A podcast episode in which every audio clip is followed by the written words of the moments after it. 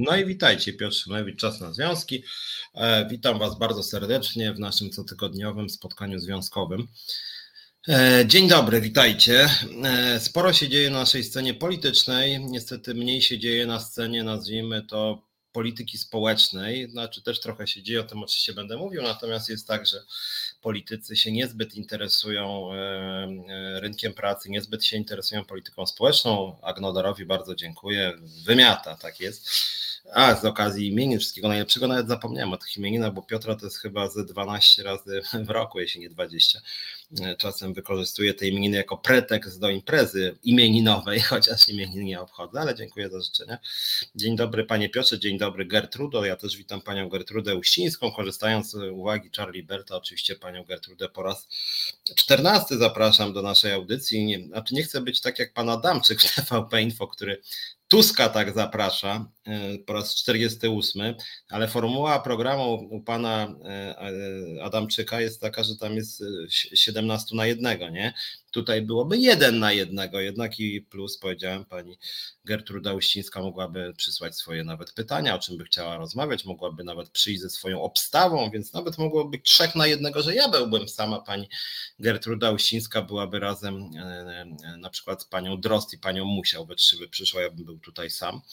Nie mam nic przeciwko takiej formule, więc zapraszam panią Gertrudę Uścińską niezmiennie, żeby wyjaśniła, co ją motywuje do takich zamordystycznych działań, jakie moim zdaniem podejmuje do łamania prawa pracy, łamania e, podstawowych uprawnień związków zawodowych. E, bardzo chętnie bym ją popytał i powinna przyjść, tym bardziej, że przypominam, jak ktoś nie oglądał wcześniej, to o tym nie wie, że ja nawet nie tak dawno temu miałem wspólną publikację naukową w piśmie ZUS-u razem z panią Gertrudą Uścińską. Pani Gertruda akceptowała mój tekst na temat wpływu rozwoju technologicznego na stosunki pracy. E, to jest właśnie punktowane nawet chyba. W związku z tym no, taka obszerna publikacja akceptowana przez panią Gertrudę Uścińską, która jest w Komitecie Naukowym, więc pani Gertruda swego czasu wyraziła w ten sposób dla mnie jakiś tam szacunek czy uznanie. W związku z tym ja też uznając, że pomimo tych wygłupów, które pani Gertruda robi na co dzień w ZUS-ie, no, że jednak jest osobą, która czasem potrafi być na poziomie, więc tym bardziej serdecznie zapraszam do dyskusji na, e, tutaj w moim programie mm, w resecie obywatelskim nie musi być nawet w środę o godzinie 17.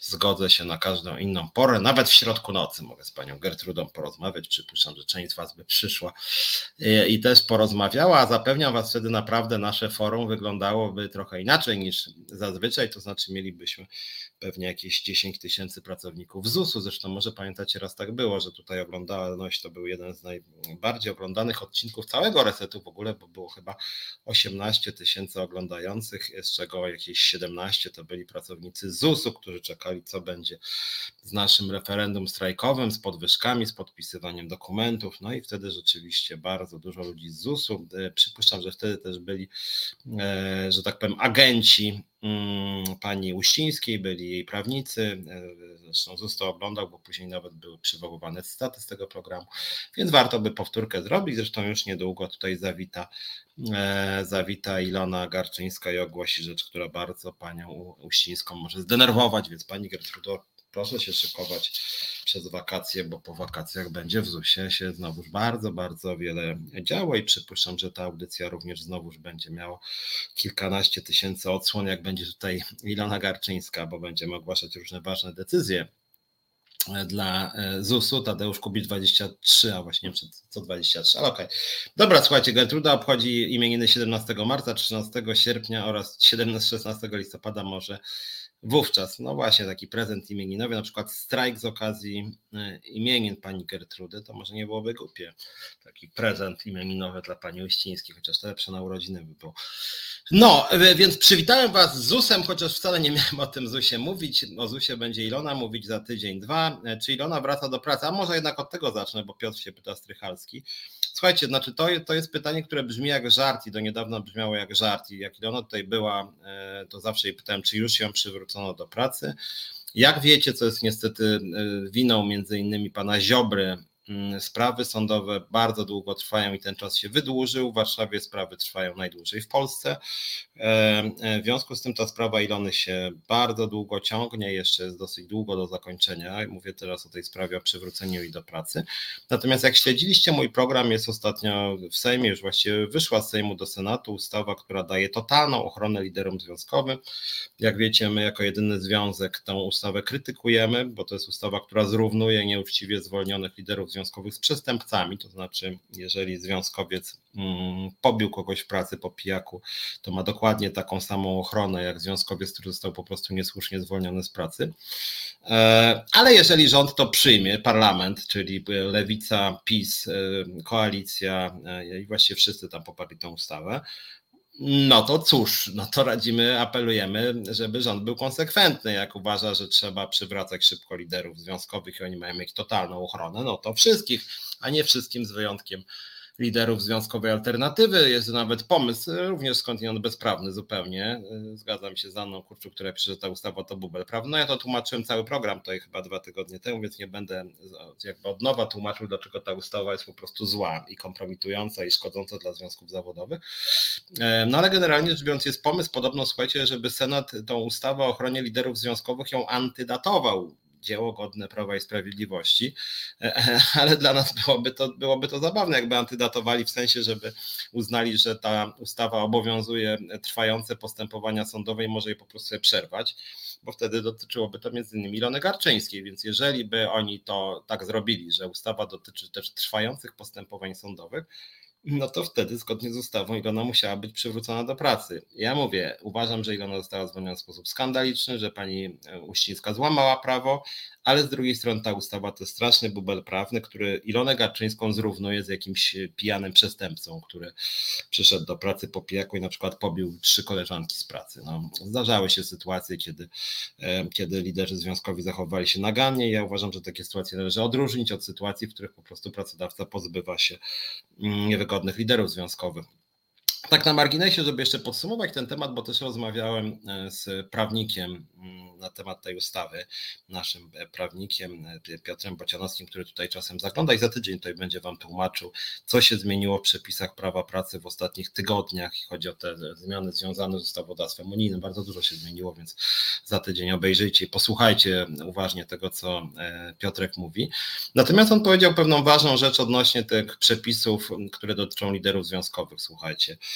Mianowicie przepisy, które obowiązywały, uwaga, uwaga, mniej więcej od lat chyba 70., 70. odnośnie liderów związkowych i odnośnie zwolnień dyscyplinarnych, że tak naprawdę niestety te przepisy zostały popsute przez dwa podmioty. To znaczy przez sądy, niestety, i przez nieuczciwych pracodawców, tak, takich jak pani Gertruda Uścińska. W PRL-u generalnie było tak, w Polsce Ludowej, że przez wiele lat faktycznie zwolnienie dyscyplinarne, bo artykuł 52 kodeksu pracy to jest bardzo długa historia, dawna mm, i polski kodeks pracy w ogóle jest stary.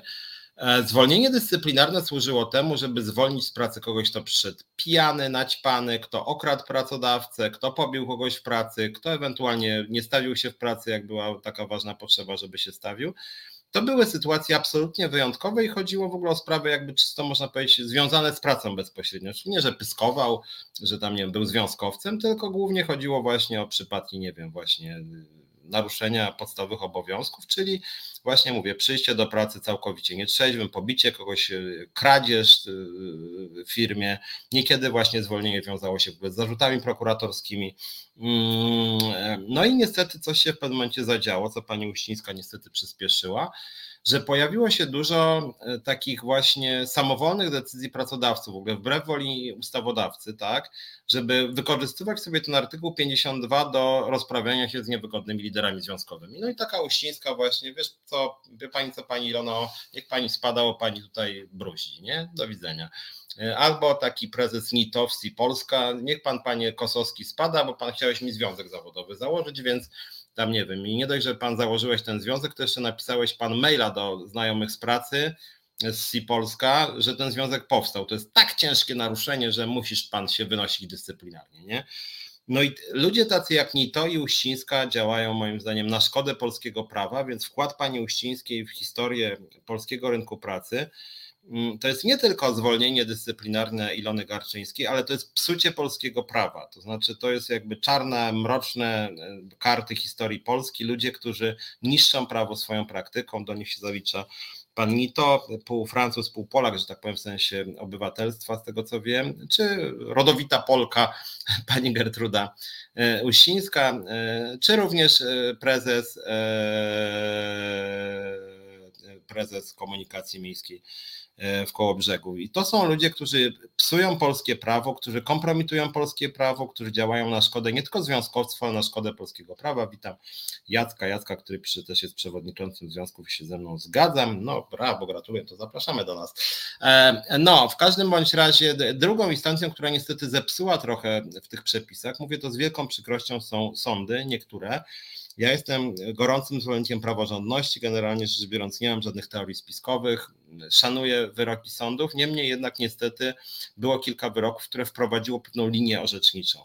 I niestety ta linia orzecznicza mm, poszła w takim kierunku, że w zasadzie z artykułu 52 można zwolnić każdego. Dlatego, że ciężkie naruszenie obowiązków służbowych nie jest pojęciem ostrym, no i niestety w pewnym momencie sąd zwolnił za jakąś kolokwialnie mówiąc pierdołę i tak już poszło że niestety y, w momencie, kiedy nawet związkowiec jest zwolniony za drobiazgi, czy pracownik nawet nie związkowiec, za drobiazgi dyscyplinarnie, to on czy ona się później boi, czy przypadkiem na pewno wygra w sądzie. Jeżeli nie było radykalnego naruszenia obowiązków służbowych, pracowniczych, to nie powinno być mowy o zwolnieniu dyscyplinarnym. Ciężkie naruszenie obowiązków służbowych zgodnie z intencją ustawodawcy to było przestępstwo lub na granicy przestępstwa, to to oznaczało. Czyli żadne wysyłanie maili, krytyka pracodawcy, e, jakieś tam, nie wiem, działalność związkowa, po prostu nie. E, Waldemar, jak można chcieć pracować w firmie, która mnie nie chce? No, no słuchaj, no generalnie takie podejście, no to można powiedzieć jest, e, można powiedzieć kapitulacja w momencie, jak, jak się jeszcze walka nie zaczęła ja bym zadał inaczej pytanie. Właściwie, jeżeli chcesz pracować w firmie, to dlaczego masz zrezygnować z tej pracy? No, firma się składa z pracowników i z pracodawców. Związki zawodowe są oddolną organizacją ludzi pracy, która to organizacja walczy o prawa pracownicze. W związku z tym, jeżeli na przykład y, prezes chce zwolnić pracownika, który robi kawał dobrej roboty, który spełnia się w tej pracy, dlaczego on ma odchodzić, bo tak się podoba pracodawcy, tak? No, firma nie jest folwarkiem pracodawcy, więc moim zdaniem twoje pytanie jest w ogóle źle sformułowane, dlatego że firma to nie jest tylko pracodawca, firma to są pracownicy i pracodawcy. E, więc związki zawodowe powstały między innymi po to, żeby przestrzegać przepisów prawa i żeby bronić interesów pracowników. Pracodawcy bronią swoich interesów i wykorzystują również często zewnętrznych prawników za pieniądze firmy przeciwko związkom zawodowym. No i to jest, można powiedzieć, taka zinstytucjonalizowana walka klas. Więc jak można chcieć pracować w firmie, która mnie nie chce? Znaczy, że firma mnie nie chce. No, jeżeli ja chcę tam pracować, bardzo często ci zwalniani pracownicy są lubiani też przez załogę. W związku z tym również można by sobie zadać pytanie, czemu szef ma być szefem w firmie, której go pracownicy nie lubią, jeżeli mamy już tak daleko iść, tak? No to sorry. Każda firma cię nie chce, jak tylko ekonomicznie nie będziesz wytłumaczony, to będą chcieli cię wywalić. E, to znaczy, no właśnie, no to jest też trochę tak, że firma nagle cię przestaje chcieć, jak ty chcesz lepiej zarabiać na przykład. No chyba Waldku zgodzisz się, że to nie powinno tak wyglądać, że, że zgodzamy się na taką presję płacową w dół, tak? Że na przykład pracodawca będzie zwalniał każdego, kto chce lepiej zarabiać, nie? I będzie zastraszał niewygodnych liderów związkowych. No myślę, że to są jednak rzeczy dosyć oczywiste i tak być nie powinno. E, ile zgarnie pani Ilona, jak ją przywrócą do pracy? E, oj, to nawet ja nie pamiętam, jak to jest w w sądzie, wiesz, kilkadziesiąt tysięcy. Mm. Natomiast tak naprawdę ten spór z Iloną jakby nie jest tylko o pieniądze, no to jest głównie spór o praworządność tak naprawdę i to przez takie duże P moim zdaniem, bo, bo pani e, Uścińska brutalnie złamała przepisy prawa pracy tak odnośnie Ilony, E, jak i odnośnie naszego związku zawodowego. I to jest kluczowy problem. Więc, a ile ona, moim zdaniem, kilkadziesiąt tysięcy, tego co pamiętam, to jest w tych papierach sądowych. Ile ona sama może odpowiedzieć na to pytanie, jak będzie za tydzień, czy dwa, czy trzy. No Piotr Strychalski słusznie mówi, że dlaczego są firmy, w których kierownictwo nie lubi, nie ceni pracowników. Ja bym uzupełnił, dlaczego są firmy, w których kierownictwo nie lubi związków zawodowych, które są częścią polskiej konstytucji, konstytucji jest cała ustawa o związkach zawodowych, więc próba delegalizowania związków zawodowych, czyli prześladowania, to jest trochę tak jak prześladowanie niezależnych fundacji, stowarzyszeń, kościołów, organizacji pozarządowych. Tak? No, związki zawodowe, ja to często mówię, są oddolnymi organizacjami ludzi pracy, są częścią takiej oddolnej działalności obywatelskiej. Jeżeli ktoś z tym walczy, to znaczy jest zamordystą, który powinien w ogóle odpowiadać karnie. Uważam, że za zwalczanie, zresztą to jest akurat w przepisie, zwalczanie związków zawodowych w Polsce grozi odpowiedzialność karna. Karna. Idę zakład, że zgarnie kasę i nie będzie tam pracować. Waldku, Ilona jest przede wszystkim liderką naszego związku cały czas. Natomiast jak ty mówisz, że idziesz o zakład, że ona zgarnie kasę, no jakby ja nie wiem, co Ilona zrobi jej sprawa, natomiast miej pretensje do pani Uścińskiej, która zwolniła Ilonę dyscyplinarnie, chociaż nie miała do niej żadnych zastrzeżeń, jak chodzi o sposób wykonywania pracy. Nie chodziło o zarzuty pracownicze. Wobec Ilony nie było żadnych pretensji odnośnie wykonywania przez nią obowiązków służbowych zarzuty wobec niej były takie, że prowadzi działalność związkową. O to chodziło. Mm, I też się zgadzam. Anna pisze, że Uścińska jest typowym pisowskim aparacikiem, który ma przepisy w głębokim poważaniu.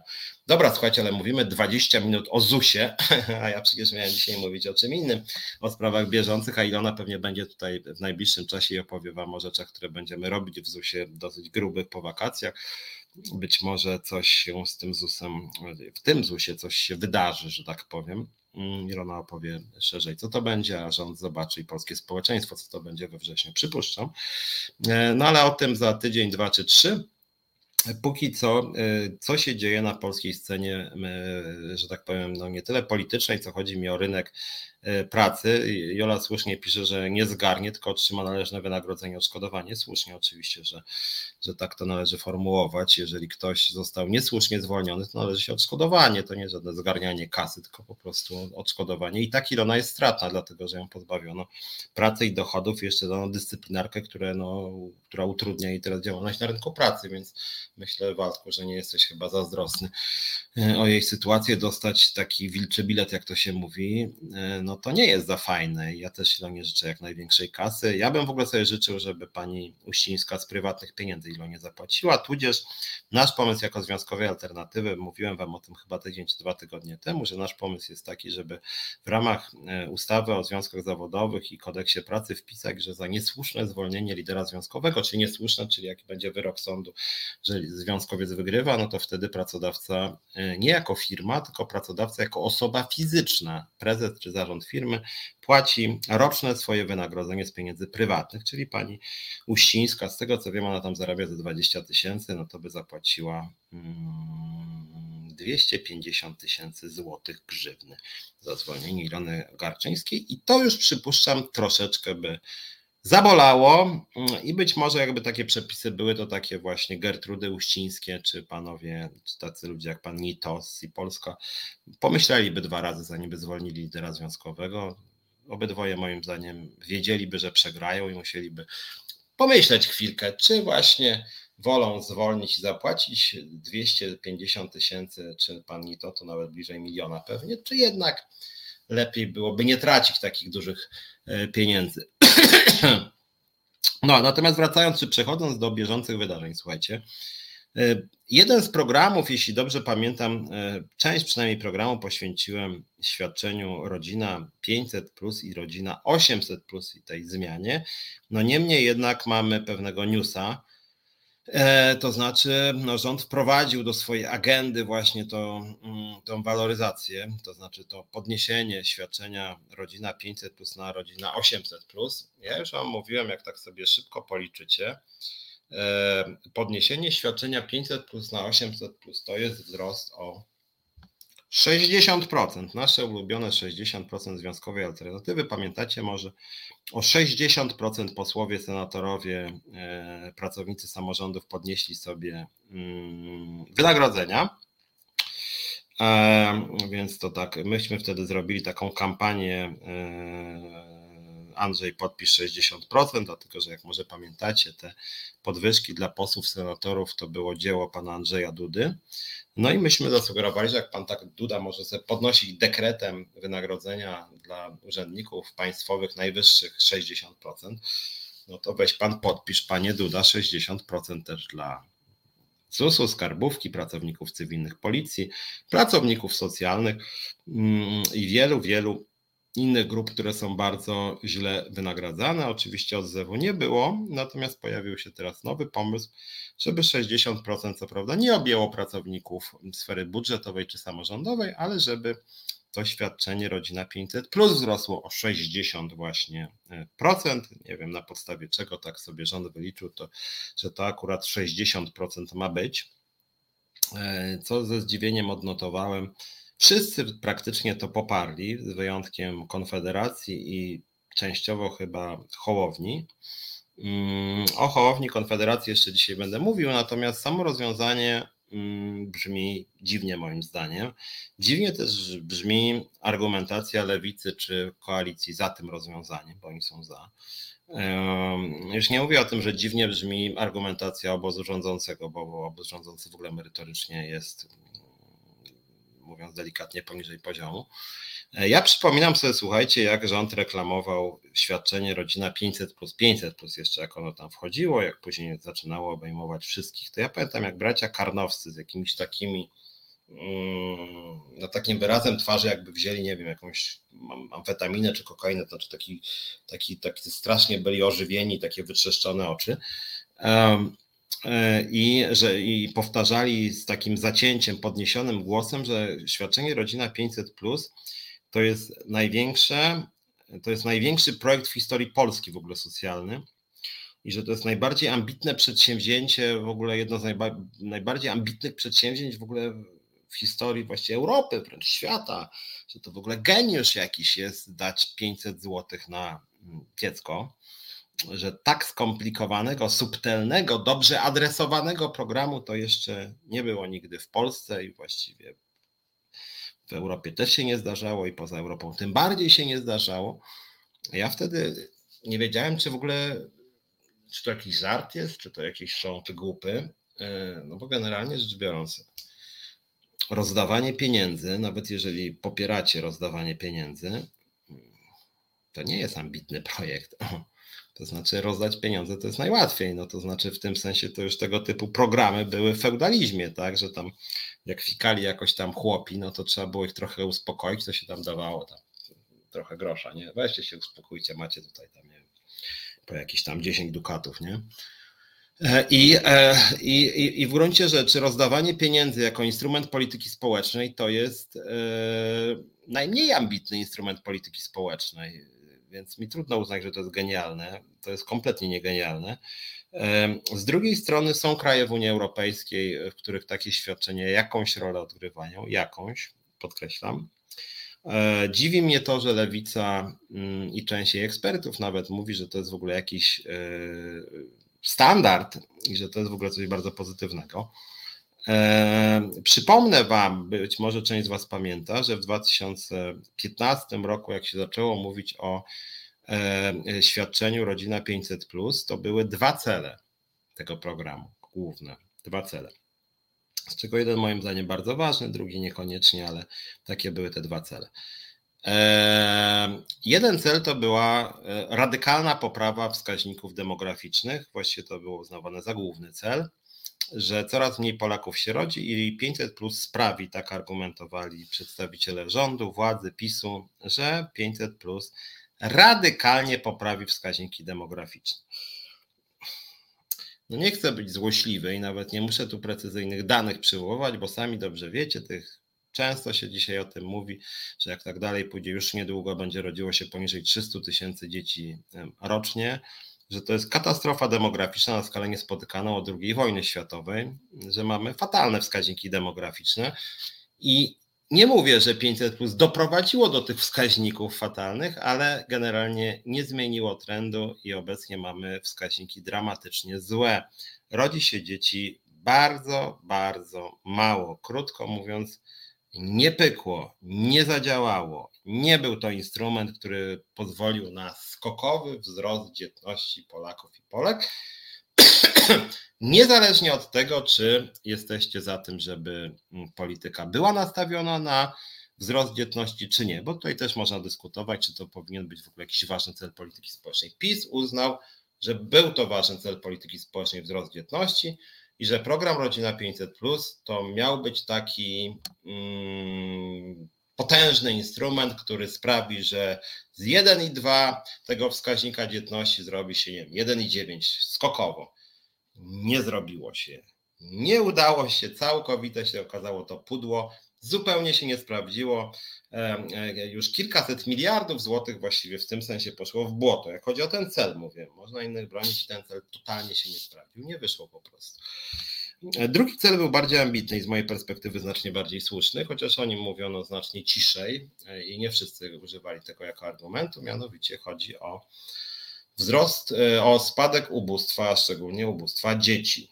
Mm, I różni eksperci, łącznie z tymi, których szanuję, Mm, na przykład profesor Scharfenberg, e, mówili o tym, że ten program zmniejszy ubóstwo dzieci nawet o 90%. Ja byłem jedną z nielicznych osób, która te dane kwestionowała. Mówiłem, że te szacunki są zdecydowanie przesadzone i moim zdaniem nieprawdziwe po prostu, e, że nie będzie takiego spadku ubóstwa, że jest to krótko mówiąc nieprawda. Z perspektywy tam kilku miesięcy okazało się, że miałem rację, bo ubóstwo dzieci rzeczywiście w pierwszych dwóch latach obowiązywania programu spadło, ale spadło o rzędu, o ile pamiętam, 40%, a nie 90%, to jest jednak znacząca różnica. Ale co chciałem powiedzieć? Pamiętacie może, że na początku program Rodzina 500 Plus był programem selektywnym, znacznie tańszym. Tam było kryterium dochodowe 800 e, zł tam na drugie dziecko i słuchajcie, mm, e, i w tych dwóch latach, kiedy było kryterium dochodowe i program był tańszy, wtedy właśnie najbardziej spadło ubóstwo. Czyli kiedy było kryterium dochodowe, to wtedy właśnie okazało się, że ten aspekt, bym powiedział, walki z ubóstwem częściowo zadziałał. To znaczy, ubóstwo, e, ubóstwo nie spadło tak, jak oczekiwali rządzący, ale trochę spadło. E, I słuchajcie, co się stało w latach 2019-2023, kiedy uczyniono program powszechnym i strasznie drogim. Tak, strasznie drogim, no 40 parę miliardów rocznie to jest naprawdę strasznie dużo. Zaraz przejdę do tego, co wy piszecie na forum, tylko chciałem skończyć ten wątek. Otóż słuchajcie, się okazało, że w ciągu e, ostatnich lat e, ten spadek ubóstwa nie dość, że nie został e, jakoś, że tak powiem, umocniony, że że, że, że nie spadało szybciej, że tak powiem, ubóstwo, to według pierwszych danych ubóstwo w 2022 roku, nie mówiąc o trzecim, radykalnie skokowo wzrosło również ubóstwo dzieci. I wszystko wskazuje na to, że ubóstwo dzieci w ubiegłym roku było na podobnym poziomie co ubóstwo w roku 2015. E, innymi słowy, pomimo prawie permanentnego wzrostu PKB. On na chwileczkę trochę spadł w jednym roku koronawirusowym 2020, ale tak poza tym to był w miarę szybki wzrost PKB. Pomimo transferu w ramach programu Rodzina 500 plus już teraz 40 kilka miliardów złotych rocznie, czyli potwornie dużo, ubóstwo dzieci skokowo wzrosło i wzrosło najprawdopodobniej do poziomu mniej więcej z roku 2015, czyli z roku, kiedy programu 500, plus, a nie 800 plus po prostu nie było. Czyli totalna katastrofa. Władowano już rzędu bodaj 300 miliardów złotych na ten program, a wskaźniki ubóstwa się nie poprawiły. Niektórzy słusznie mówią, że to, że tak jest, to wcale nie musi być wina programu Rodzina 500, bo może gdyby nie było programu Rodzina 500, to te wskaźniki ubóstwa byłyby jeszcze radykalnie gorsze. Może tak. Tyle tylko, że jeżeli by tak było, to by znaczyło, że cała polityka społeczna w ciągu ostatnich lat była prowadzona tak katastrofalnie, że gdyby nie program Rodzina 500, którego wcześniej nie było zarządów Platformy, to pomimo wzrostu PKB ubóstwo by radykalnie rosło. To znaczy, to by oznaczało, że PiS prowadził katastrofalną politykę społeczną, całościowo. I że nawet jeżeli 500 plus sprawiło, że ubóstwo radykalnie nie rosło, no to jakby nic nie uzyskali, czyli wydali dodatkowe 300 miliardów złotych po to, żeby utrzymać wskaźniki ubóstwa na niezmienionym poziomie e, przy rosnącym PKB. Czyli generalnie państwo w ogóle nie walczyło z ubóstwem, co najwyżej chroniło, żeby ubóstwo nie rosło. Wzrost ubóstwa nie jest obiektywnym trendem. Przy wzroście PKB powinno maleć ubóstwo, nawet przy jakimś takim jakimś specjalnie sprawiedliwym, e, sprawiedliwych zasadach dystrybucji e, dochodu narodowego, no powinno ubóstwo spadać, a nie utrzymywać się lub rosnąć. W związku z tym również ten drugi cel zakończył się, czy póki co jest przynajmniej, spektakularną porażką. porażką. I zamiast po prostu z tej porażki się w jakiejś przynajmniej mierze wycofać, to rząd brnie. I rządowi się wydaje, że jak oni teraz władują kolejne 25 miliardów w ten sam program, tak samo skonstruowany, e, to wszystko będzie super. Jest to głupie założenie, bo jeżeli przez 8 lat, czy 6 przynajmniej ostatnich, coś nie działa, no to pytanie, dlaczego, jeżeli to coś zwaloryzujemy mniej więcej o wskaźnik inflacji, to to coś zacznie działać. Mam szczerze powiedziawszy wątpliwości, a sama zasada tego rozumowania jest idiotyczna. No nie, nie, nie, trudno mi jest to zrozumieć, dlaczego mamy pompować kasę w program, który generalnie dotychczas słabo działał, to jak słabo działał, to my go jeszcze wzmocnimy i uczynimy totalnym fundamentem polityki społecznej. No nie, nie jest to moim zdaniem mądre. Teraz może wasze komentarze parę przeczytam. Gonia pisze, że Polki robią na złość geniusza Wierkaczowi. Znaczy myślę, że oczywiście nie o to chodzi, natomiast państwo zniechęca do rodzenia dzieci. O tym będę później mówił, bo nie ma usług publicznych, bo nie ma opieki żłobkowej, opieki senioralnej, bo rynek pracy jest dla kobiet nieprzyjazny, mm, bo jest zakaz aborcji, to może nie jest najważniejsze, ale jednak też jest ważne, że te rozwiązania są ultrarepresyjne e, i generalnie polskie państwo kobiet nie lubi. Mm, e, no i generalnie myślę, że kluczowy jest jednak brak usług publicznych i brak łączenia obowiązków zawodowych i rodzinnych i to jest moim zdaniem e, kluczowe. I to ładowanie kasy w kobiety, które mają siedzieć w domu nie działa po prostu, po prostu to nie działa. I PiS widząc, że rozwiązanie nie, nie, działa, powinno się z tego rozwiązania przynajmniej częściowo wycofać lub je zmodyfikować, a PiS zamiast zmodyfikować lub jakoś ograniczyć program Rodzina 500, to znaczy innych lepszych rozwiązań, to PiS ładuje wciąż ten program, chce go uczynić jeszcze droższym, jeszcze bardziej podstawowym, jeszcze bardziej fundamentalnym. Kompletnie się to mi nie klei, jest to moim zdaniem kompletnie absurdalne rozumowanie. 500 eee, plus powinno przysługiwać najbiedniejszym rodzinom, to ja też tak uważam akurat, bo zresztą nie wiem, czy pamiętacie, może były badania, one się nie przebiły w 2016 roku kiedy naukowcy pokazywali, znaczy ludzie zajmujący się polityką społeczną, i ja też się do nich zaliczałem, bo nie chcę tu się chwalić, ale mam parę, parę też publikacji naukowych, jak chodzi o politykę społeczną.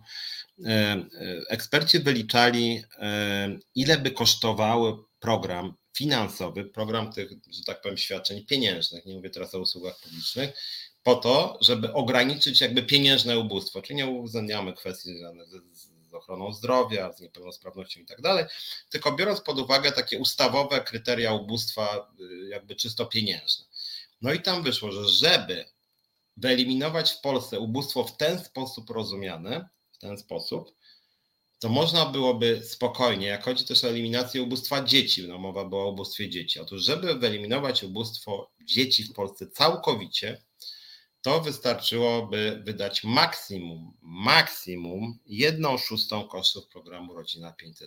Jedną szóstą, czyli 5 szóstych można byłoby wydać na jakieś bardziej pilne sprawy, jeżeli celem naszym byłaby walka z ubóstwem, a nie po prostu rozdawanie pieniędzy pod wyborczą choinkę. Więc ja jestem gorącym zwolennikiem tego, żeby jednak sprowadzić program Rodzina 500 Plus do walki z ubóstwem, a nie do programu polegającego na tym, że zabieramy ludziom pieniądze z mało progresywnych podatków, po czym rozdajemy te pieniądze niezależnie od kryterium dochodowego. To nie ma żadnego sensu. Czyli państwo zabiera ludziom pieniądze z podatków, które są mało progresywne, w sensie biedni i bogaci. Są pewne różnice, ale generalnie rzecz biorąc, nie ma dużej różnicy między biednymi i bogatymi, jak chodzi o procent odprowadzanych dochodów. Więc nie ma, nie, ma, nie, nie, nie ma ograniczenia nierówności, jak chodzi o system podatkowy, czy one są bardzo ograniczone, te efekty systemu podatkowego. I później działalność państwa również nie jest redystrybucyjna, to znaczy państwo bierze od nas podatki i rozdaje te pieniądze niezależnie od kryterium dochodowego, czyli tak samo daje bogatym i biednym. No i uważam, szczerze powiedziawszy, że rzeczywiście podzielam pytania dużej części komentatorów, nawet nie znających się na polityce społecznej po co dawać 500 czy 800 plus, bo teraz oni chcą też wszystkim dawać te 800 plus. Po co dawać 800 zł milionerom, którzy mają dzieci? Jaki to ma sens? Najpierw zabierać z podatków wszystkim i później dawać te pieniądze wszystkim z dziećmi. Nie wszystkim, wszystkim z dziećmi, ale bez kryterium dochodowego. Czyli milionerom, które mają dzieci, biednym ludziom, którzy mają dzieci, klasie średniej, która ma dzieci, ludziom, którzy mają umiarkowane dochody i mają dzieci. Jaki to ma sens?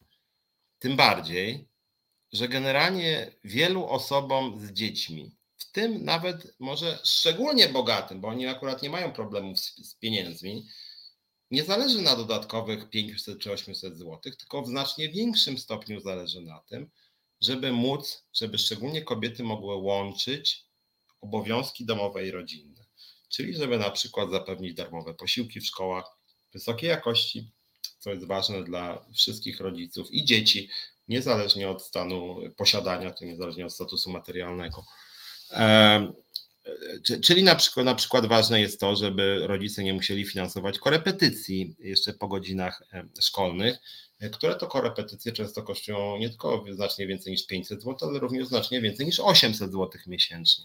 A generalnie rzecz biorąc, cięcia dokonywane na oświacie wymuszają niekiedy na rodzicach, żeby finansowali dzieciom korepetycje po to, żeby te dzieci na przykład później się dostały na jakieś dobre studia. W związku z tym program Rodzina 800 plus, nawet 800, nie tylko 500, no to jest jakby kręcenie się kotówki w kółko. Nie, do, nie dofinansowujemy w szkoły, w związku z tym rodzice muszą na korepetycje na przykład wydawać 1000 zł miesięcznie, 800 dostaną w ramach 800, plus, 1000 wydadzą na korepetycje, a 1000 wydadzą na korepetycje, ponieważ władza cięła na edukacji po to, żeby dać 800. Plus. Coś tak idiotycznego po prostu, moim zdaniem, nie zasługuje na poparcie. Jestem zdumiony, że lewica e, i koalicja zamierzają coś takiego poprzeć. Jestem zdumiony i trochę zniesmaczony, szczerze powiedziawszy, bo to jest zupełnie bez sensu po prostu. Mm, nie ma to żadnego sensu. E, czy inflacja zjadła w najuboższych e, rodzinach? E, I czy w ogóle inflacja zjada? I co to w ogóle znaczy? I jaki wpływ ma 500 plus na inflację? Bo to widzę, że ten wątek też jest u Was poruszany. Jeśli chodzi o wpływ świadczeń społecznych na, na inflację, jest on ograniczony. Ja przypomnę, że w latach 2020-2021, przynajmniej tak władza twierdzi, władza dała pracodawcom, przedsiębiorcom 250 miliardów złotych. 250 miliardów. Więc prezent dla pracodawców został dokonany, który to było 8 lat programu Rodzina 500.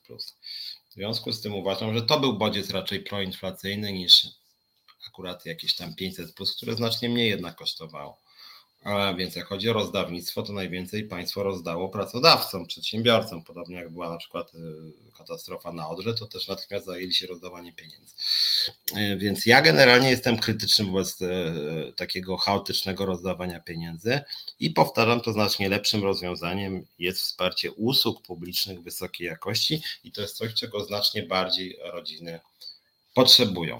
Mm, zaraz zresztą do tego jeszcze przejdę dlaczego moim zdaniem nie da się tego łączyć, to znaczy, że nie można tak dużo wydawać na, e, e, na, pieniądze, na świadczenia pieniężne i usługi publiczne, bo część lewicy na przykład mówi, że dlaczego ja uważam, że trzeba myć ręce i wygrywam ręce przeciwko nogom, przecież powinno być jedno i drugie.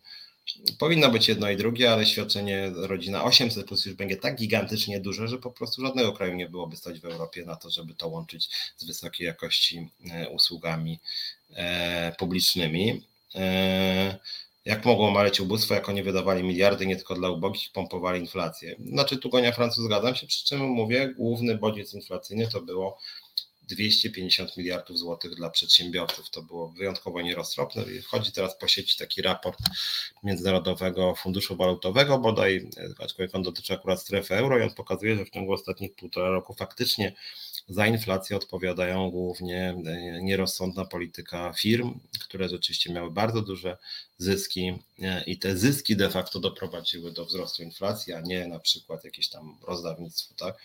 E, więc warto o tym pamiętać. Charlie pisze, dali 500, na początku było pięknie, przyszła inflacja, między innymi przez 500 plus wywołana i zaskoczenie. Znaczy, znaczy, to był oczywiście potężny transfer pieniężny, którego wcześniej nie było, te 500. Plus. Natomiast moim zdaniem polskie państwo, które ma relatywnie niskie podatki, tutaj przechodzę do drugiego aspektu, o którym chciałem powiedzieć. Polskie państwo, które ma dosyć niskie podatki, polskie państwo, które wydaje znacznie mniej, podkreślam, znacznie mniej na politykę społeczną niż większość krajów Unii Europejskiej Eee, nie powinno moim zdaniem wydawać tak dużych kwot na świadczenia pieniężne. Po prostu nas na to nie stać. Eee, nie stać nas tym bardziej, że są znacznie bardziej pilne potrzeby, takie jak ochrona zdrowia, przede wszystkim wsparcie dla osób z niepełnosprawnościami, jak posiłki w szkołach wysokiej jakości, jak opieka żłobkowa, jak opieka senioralna. Wszystko to w Polsce leży. Przypomnę może Wam statystyki, które chyba parę tygodni temu część z nich przywoływałem, ale warto to przypominać w kontekście też ustawy, która jest przecież dzisiaj już, no nie w Sejmie, nawet w rządzie, tak, rząd rzucił, ale nie, chyba do Sejmu też już trafiło. Będzie lada dzień pewnie rozpatrywany. Otóż słuchajcie, już w 2020 roku, 2020 roku Polska wydawała na politykę rodzinną 3,8% PKB. 3,8% PKB to jest obecnie jakoś około 150 miliardów złotych, jeśli dobrze liczę. PKB Polski to jest 3 biliony mniej więcej. To jest najwięcej z Unii Europejskiej, słuchajcie. Pierwsze miejsce. Polska wydaje najwięcej na politykę rodzinną z całej Unii Europejskiej. Średnia unijna to jest 2,5%. Jeżeli mielibyśmy wydawać tyle, co wynosi średnia unijna, to musielibyśmy wydawać o 40 miliardów złotych mniej, czyli tyle, ile wynosi program Rodzina 500 plus obecnie. Żebyśmy wydawali tyle, ile wynosi średnia unijna, trzeba było zlikwidować cały program Rodzina 500 plus. Radykalnie niższe wydatki mają m.in. takie kraje jak Francja czy Dania, czyli oazy, welfare state, wzorcowe kraje, mm, kraje socjaldemokratyczne, gdzie niektórzy uważają, że to jest jakieś tam rozdawnictwo, socjalizm, tak, a my wydajemy radykalnie więcej. Oczywiście ktoś mógłby powiedzieć szczególnie, no jestem socjaldemokratem, więc ktoś mógłby powiedzieć, a co to panu, że tak powiem, przeszkadza? E, problem polega na tym, że jeszcze może uzupełnię, na świadczenia pieniężne z tych 3,8 PKB Polska wydawała 3 mniej więcej 1 PKB, na usługi publiczne zaledwie 0,708. Radykalna dysproporcja, dużo więcej kasy szło i idzie na wydatki finansowe, a znacznie mniej na usługi publiczne. Jak chodzi o te usługi publiczne, już jesteśmy bliżej końca. Jak chodzi o usługi, na o wydatki pieniężne, jesteśmy absolutnie na pierwszym miejscu. Nokautujemy wszystkich, słuchajcie, nokautujemy. Niemcy, Francję, Belgię, Szwecję, Danię nokautujemy. Nikt nie wydaje tak dużo jak my i jest bardzo duża różnica między Polską i innymi krajami. Przykładowo w Szwecji e, na politykę rodzinną państwo wydaje 3% PKB, ale na świadczenia pieniężne 1,2%. U nas ponad 3 na same świadczenia pieniężne. To jest knockout, bijemy Szwecję na głowę. Jak taki Zandberg mi mówi, że on broni szwedzkiej polityki społecznej, to ja mówię, nie, to weź człowieku, poczytaj sobie, wróć może na studia, bo coś zapomniałeś, kiedyś może ją znałeś, ale Szwecja ma odwrotną politykę. W Szwecji nie ma 500+, plus. w Szwecji jest odpowiednik polskiego 250+, plus, jak mielibyśmy przeliczać na parytet siły nabywczej. Więc Szwedzi mają coś w rodzaju 250+, plus, czy 200+. Plus pieniężnie, za to mają trzykrotnie większe wydatki na e, usługi publiczne, czyli posiłki w szkołach, czyli, e, e, czyli różnego rodzaju wsparcie dla dzieci, też psychologiczne, pielęgniarki, dentyści, pomoc psychologiczna, rozbudowana opieka żłobkowa, znacznie lepszy poziom edukacji, że tam nie potrzeba po prostu korepetycji. Generalnie rzecz biorąc, tam się wydaje kilkukrotnie więcej na usługi publiczne i radykalnie mniej na świadczenia pieniężne, czyli jest to zupełnie odwrotny model.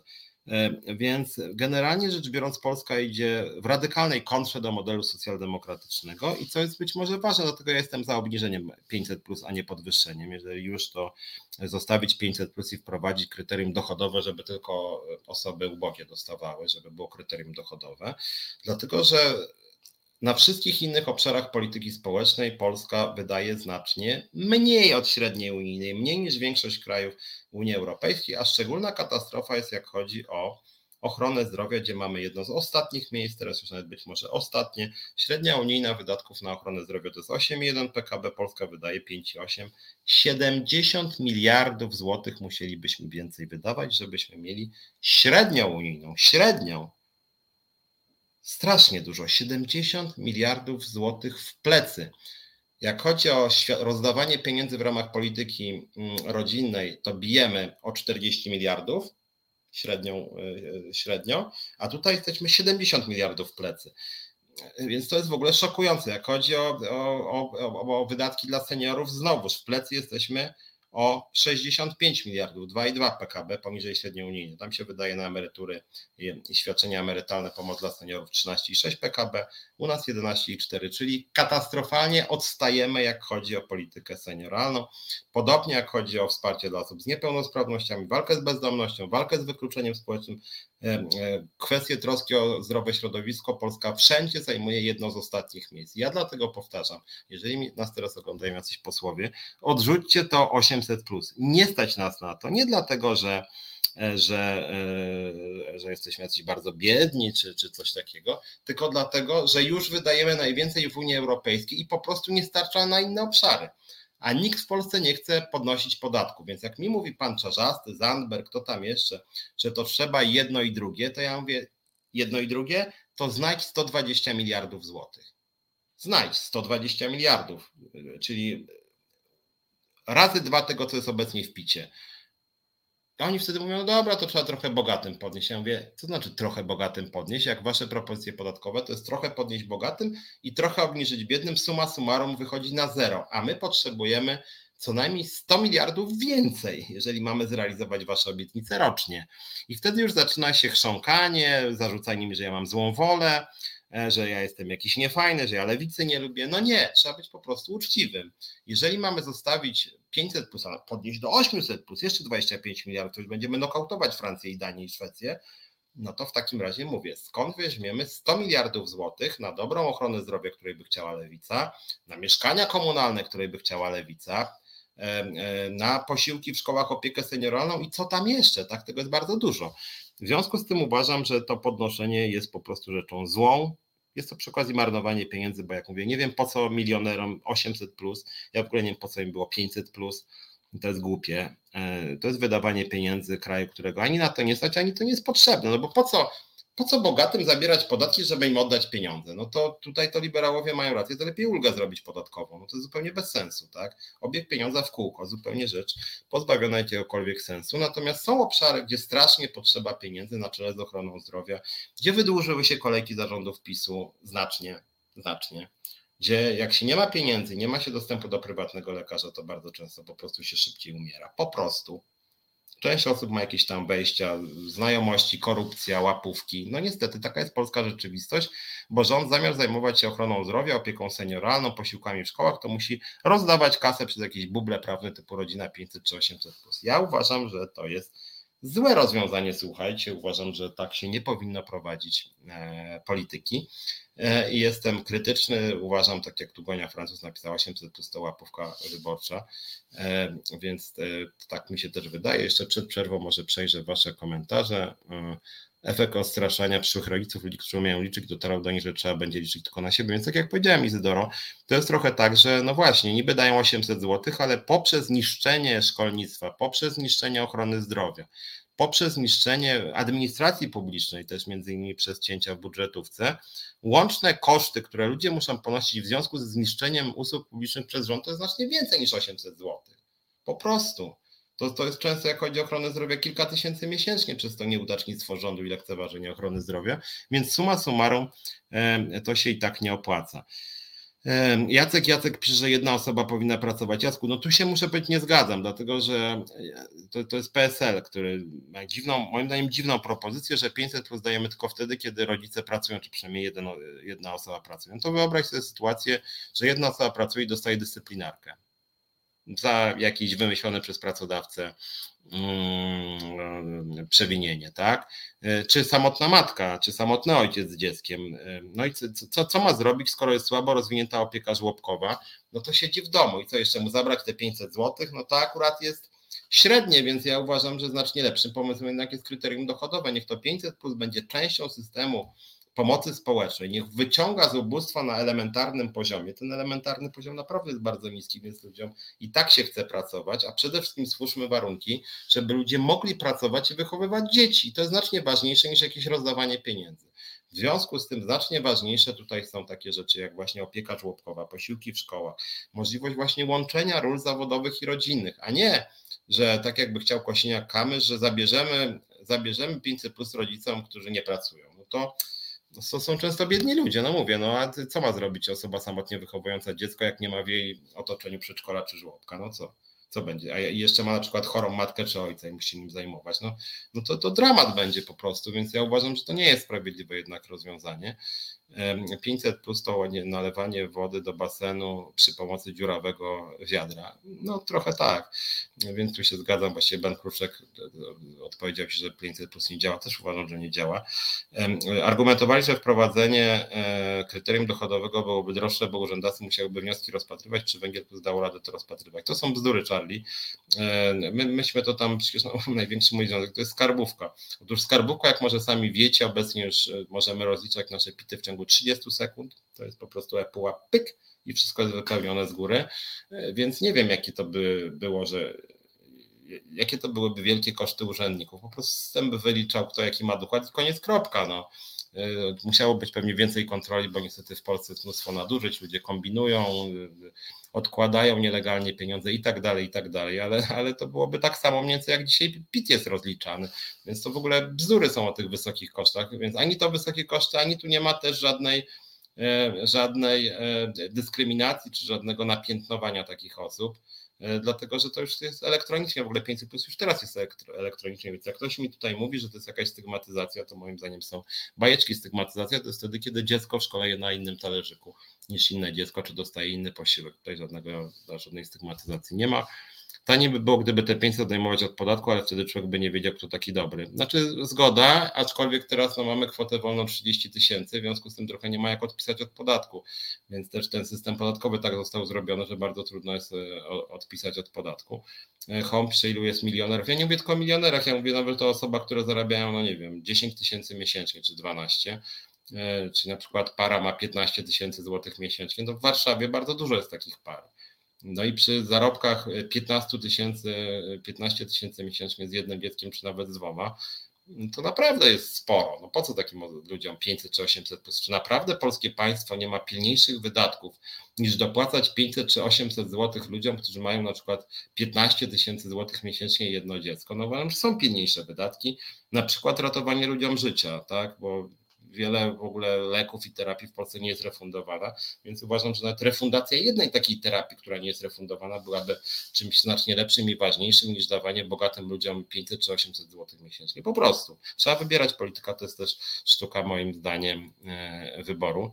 E, mm, Anna pisze też, że, że PiS chce kupić e, poparcie pracownikom proponując jednorazowe nagrody.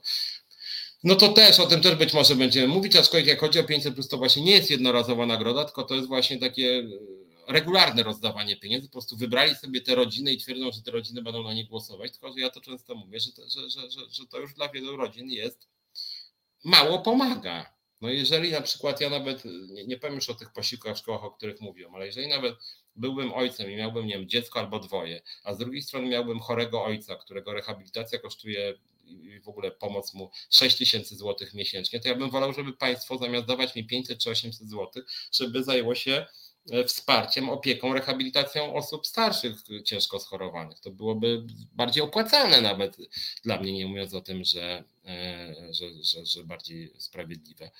E, aha, Karczewski indagowany przez Dubecką strzeli w obiecał, że już nie przyjdzie. No zdrowie, jak nie przyjdzie, jakby jego jego strata, tak? Znaczy, chociaż ja uważam, że pewnego rodzaju happeningi wobec mediów e, i wychodzenie ze studia ma sens, tylko akurat Lubecka to PiSowi to ona specjalnie tam nie szkoli, więc on, nie wiem, są taki kapryśny, że postanowił się obrazić. Milionerzy płacą najwyższe podatki, więc dlaczego mają nie pobierać świadczeń? Znaczy, ja, ja już mówiłem Home o tym, że moim zdaniem świadczenia pieniężne, podkreślam pieniężne, powinny służyć głównie wyciąganiu ludzi z ubóstwa, żeby każdy miał do pewnej kwoty pieniądze. Czyli krótko mówiąc, system pomocy społecznej, który jest w, w całej Europie praktycznie i który powinien być. Znaczy, jeżeli ktoś jest bez grosza, no to żeby nie umarł z głodu, żeby miał zaspokojone podstawowe potrzeby, żeby żył powyżej minimum egzystencji. Natomiast jak chodzi o tych milionerów, ja właśnie uważam, że oni płacą wysokie podatki i dlatego powinni mieć zapewnione usługi publiczne wysokiej jakości, tak jak wszyscy. I to jest ta różnica. Świadczenia pieniężne lepiej, żeby były selektywne, bo po co milionerowi dawać dodatkowe 500 zł. Natomiast na przykład posiłki w szkołach dla dzieci, dla wszystkich, dlatego że również y, y, pani milionerka znacznie łatwiej łączyć obowiązki domowe i zawodowe, kiedy jej dziecko w szkole będzie miało obiad i nie będzie musiało mu gotować, zamawiać, poświęcać czas i tak dalej. Więc powtarzam, usługi publiczne dla wszystkich, niestygmatyzujące, powszechne, natomiast pieniądze tylko dla osób najbiedniejszych, bo nie wiem, po co zabierać wszystkim pieniądze, po to, żeby dawać wszystkim pieniądze. No to jest kręcenie się rzeczywiście, moim zdaniem, w kółko. Mm, Srebrny Art, jeden z wielu 500-800 bezsensownych projektów, z jakimi razem z PiS nieustannie głosuje także cała opozycja. Jak patrzę na to, to mam ochotę oddać nieważny głos w wyborach. No niestety mnie też bardzo boli to, że właśnie cała opozycja głosuje tak jak PiS w wielu sprawach. Dobra, słuchajcie, jest za 4-6, może zróbmy krótką przerwę napije się w tym czasie soku pomarańczowego. Wy też może na chwilę odpocznijcie, posłuchamy chwilę muzyki, a później wrócimy do tych naszych problemów 500, 800 plus. Porozmawiamy też może o takim, e, no inny pomysł PiSu też, w którym chce PiS wygrać wybory, to jest kolejne obniżenie. Obniżenie wieku emerytalnego. No mam nadzieję, że takie dziwne rzeczy nie dadzą zwycięstwa w wyborach. No byłoby to smutne, gdyby, gdyby dawał. Dobra, robimy krótką przerwę, słuchajcie.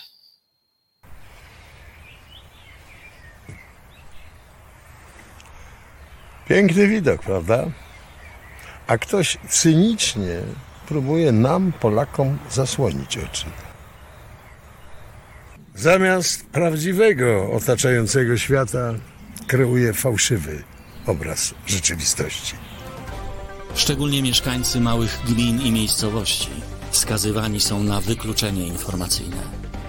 Rządzący chcą, aby oglądali tylko jedyną słuszną telewizję Słuchali jedynego słusznego programu, jedynej słusznej partii. Próbują w ten sposób ukryć przed nami bezwstydne afery, zaciemnić niewygodne fakty, prawdę zastąpić propagandą i przerobić świadomych obywateli w ciemny lud, który wszystko kupi. Nie pozwól na to. Wesprzyj działania Fundacji Arbitrum.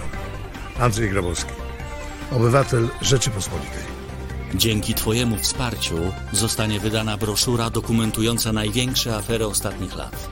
Będzie bezpłatnie dostępna tam, gdzie nie docierają duże media, inne niż rządowe. Wydrukujemy jej 100 tysięcy, 500 tysięcy, może milion. Dokładnie tyle, na ile wystarczy środków ze zbiórki. No i wracamy. Piotr Szamlewicz, Czas na Związki. Witajcie. E, wracam do programu. Jeszcze teraz może, żeby Was nie zlekceważyć, co dużo widzę, dyskusja wybuchła, z czego bardzo się cieszę. Staram się w tym programie też inicjować jakąś między Wami rozmowę i też przy okazji uczyć się od Was czegoś. E, Gonia pisze, że PiS usiłuje rozwiązywać wszelkie problemy przez rozdawnictwo pieniędzy. Ja też tak uważam, bo to jest błędna ścieżka i opozycja powinna twardo mówić, że to jest błędna ścieżka, nie, że Tusk się licytuje z Kaczyńskim, że on przyjmie 800 plus przed pisem. Ja tego kompletnie nie rozumiem. Albo Zandberg, który mówi razem z panią Biejat, że oni by przyjęli już znacznie wcześniej tą podwyżkę 500 plus, to może od razu na 1500 plus, no jak punk to punk, nie? E, uważam, że to jest bardzo zły kierunek. Mm, poseł Gdura mówił, że dla wszystkich ma być, wtedy bogaci nie będą się wkurzać, że na biednych dają, a biedni nie będą stygmatyzowani pajac. Znaczy Maria, ja bym z tego argumentu się tak nie śmiał, bo to jest coś, co lewica powtarza co pewien czas. Rzecz polega na tym, że to byłoby prawdziwe, byłoby prawdziwe, gdyby dotyczyło usług publicznych. Bo jeśli chodzi o posiłki w szkołach wspominane przeze mnie, psychologów szkolnych, dentystów i tak dalej, i tak dalej, to jak chodzi na przykład o psychologów szkolnych, nawet trudno sobie wyobrazić, żeby psychologowie dotyczyli, że tak powiem, tylko y, części dzieci, tak? Znaczy psychologii co do wszystkich, no to byłaby oczywista forma dyskryminacji, jakby psycholog tylko obsługiwał nieliczne. Więc przypuszczam, że nawet najbogatsi rodzice byliby zadowoleni, gdyby ich dzieci miały właśnie dobre posiłki w szkołach, gdyby mieli opiekę dentystyczną, stomatologię, tą e, pielęgniarską, psychologiczną i tak dalej, i tak dalej. I bogaci, i biedni byliby zadowoleni, gdyby była opieka żłobkowa na wysokim poziomie nieodpłatna. Właśnie, gdyby również wszędzie i od żłobka aż do studiów nawet były wysokiej jakości posiłki. E, gdyby rzeczywiście kobiety na przykład mogły bez problemów łączyć obowiązki zawodowe i rodzinne i żeby na przykład była również opieka senioralna na wysokim poziomie e, nieodpłatna, I to by łączyło biednych i bogatych, i wtedy biedni, to, to jest zasada właśnie krajów skandynawskich, których ja bronię, a Zandberg chyba zapomniał, co to są skandynawskie welfare state i pan Gdula też, chociaż socjologowie, znaczy zaraz, Zandberg chyba historyk, Gdula socjolog.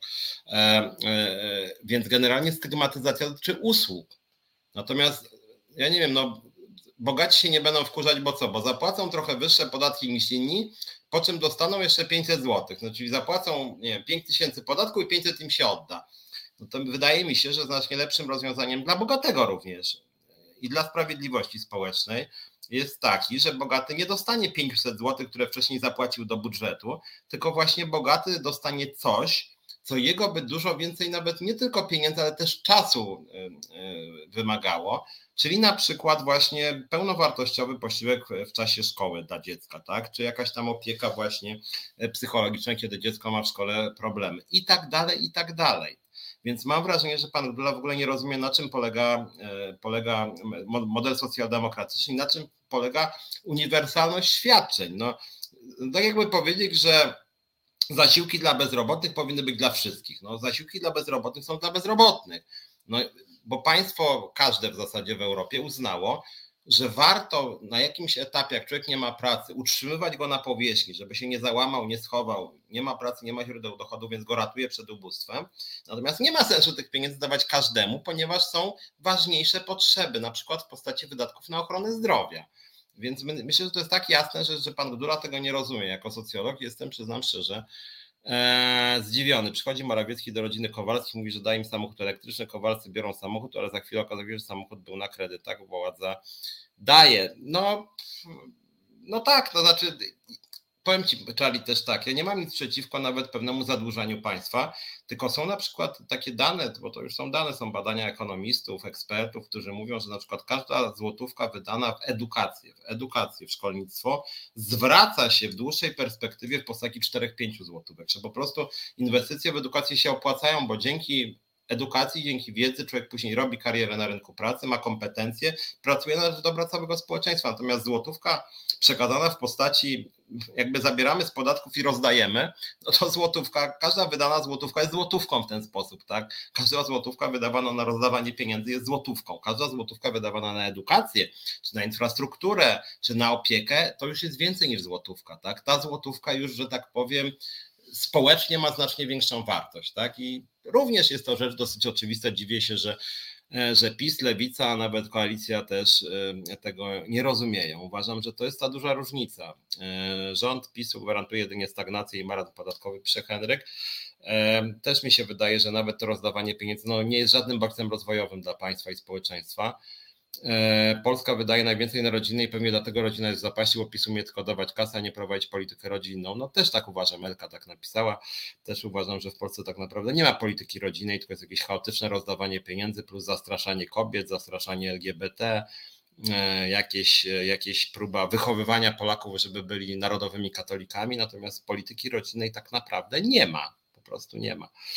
Mm, e, jeszcze trochę i PiS spełni wizję państwa Konfederacji, pisze Srebrny Art i właśnie, jeśli pozwolicie, to może dwa zdania, dwa zdania o tym powiem, bo ja dzisiaj zajawiałem w kilku miejscach program, że PiS i Konfederacja są podobne.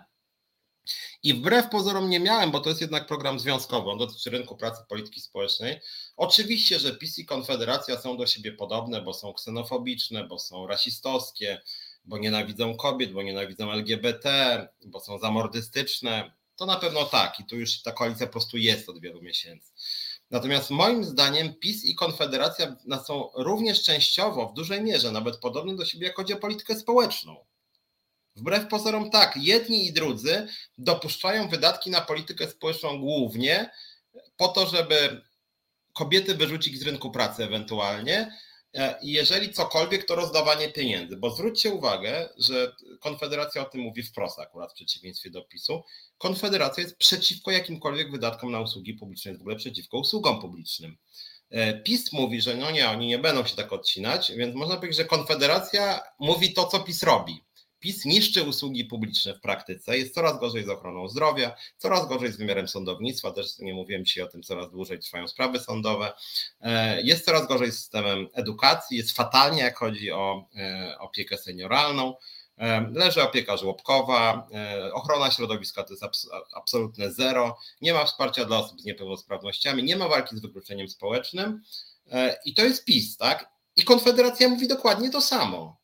Nie ma sensu wydawać pieniędzy na publiczną ochronę zdrowia, nie ma e, sensu wydawać pieniędzy na publiczną szkolnictwo, warto je sprywatyzować, mówi pan Brown, Korwin, Mikke i spółka, więc tak naprawdę oni robią i mówią to samo, tylko no PiS, PiS czasem ściemnia, ale praktyka rządów PiSu jest taka sama jak program Konfederacji, czyli stopniowe pogarszanie się usług publicznych, czyli stopniowe wycofywanie się państwa z jego obowiązków, tylko można powiedzieć Konfederacja jest taka trochę bardziej konsekwentna wersja e, PiSu, bo Konfederacja mówi radź sobie obywatelu sam, My, wam, my nie będziemy, jak to mówi e, Mencen w sumie uczciwie, on nie zamierza nikomu pomagać, bo jak on mówi, że nie, może, nie chce nikomu pomagać, to ja mówię, no to, to po co pan jesteś w ogóle w polityce? No politycy są od tego, żeby rozwiązywać problemy. Jak pan nie chce rozwiązywać żadnego problemu, no to, to daj sobie pan spokój z tą polityką. Znaczy nie masz pan pomysłu, tak?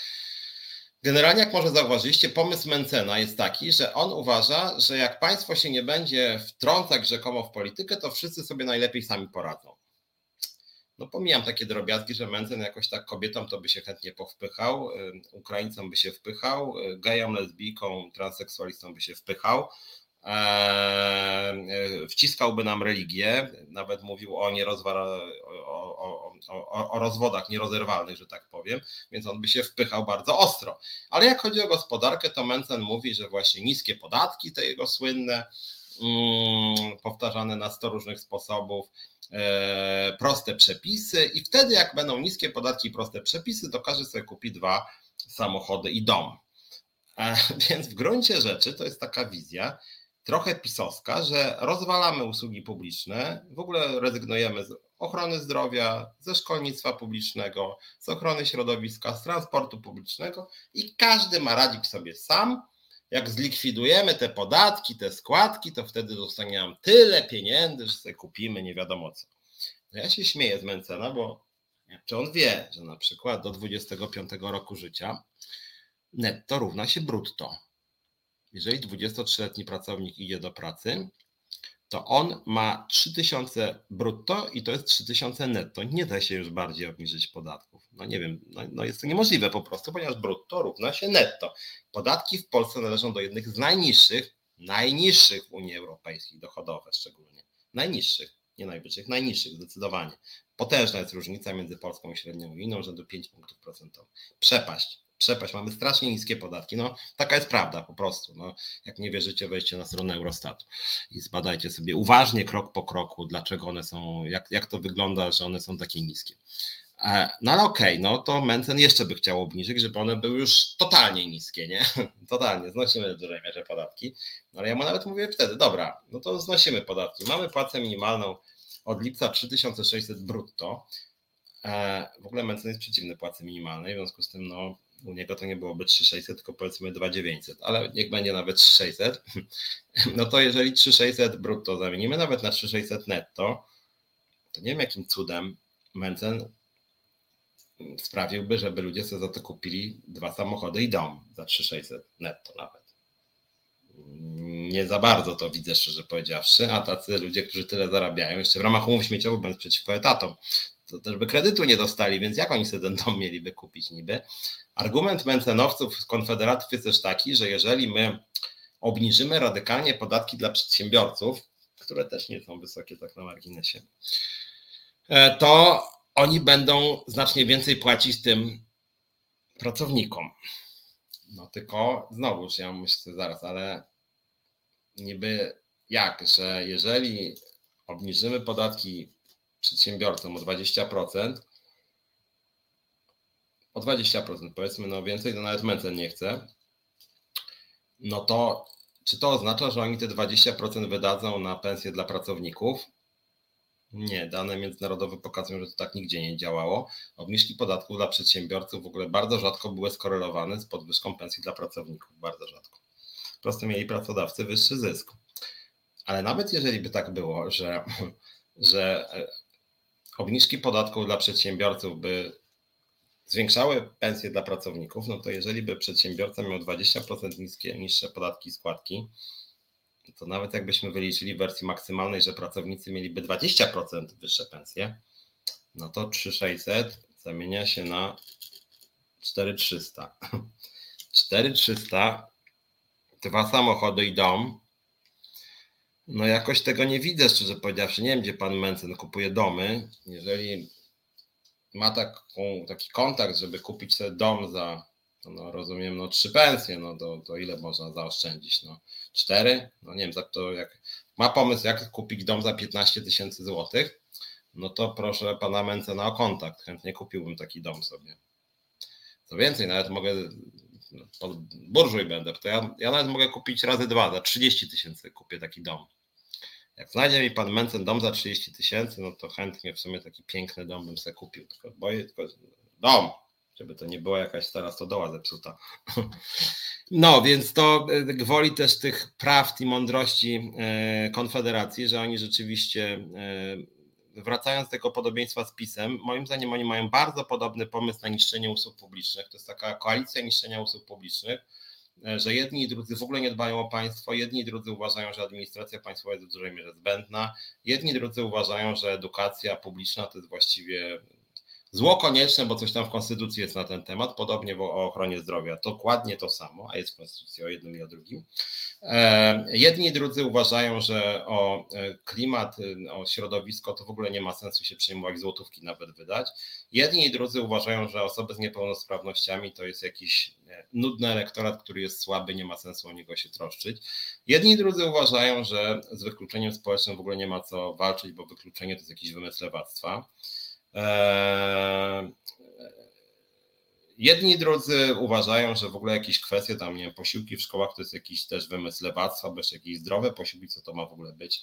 E, niech tam ewentualnie młody człowiek zje sobie, e, jak to kiedyś było, kampania Konfederacji nawet, żeby dzieci mogły jeść słodycze w szkołach, niezdrowe, bo to takie fajne, jak dzieci jedzą niezdrowe rzeczy w szkołach, więc wystarczy, jak dziecko sobie kupi w żabce jakąś tam niedrogą drożdżówkę, to Konfederacji PiSowi wystarczy.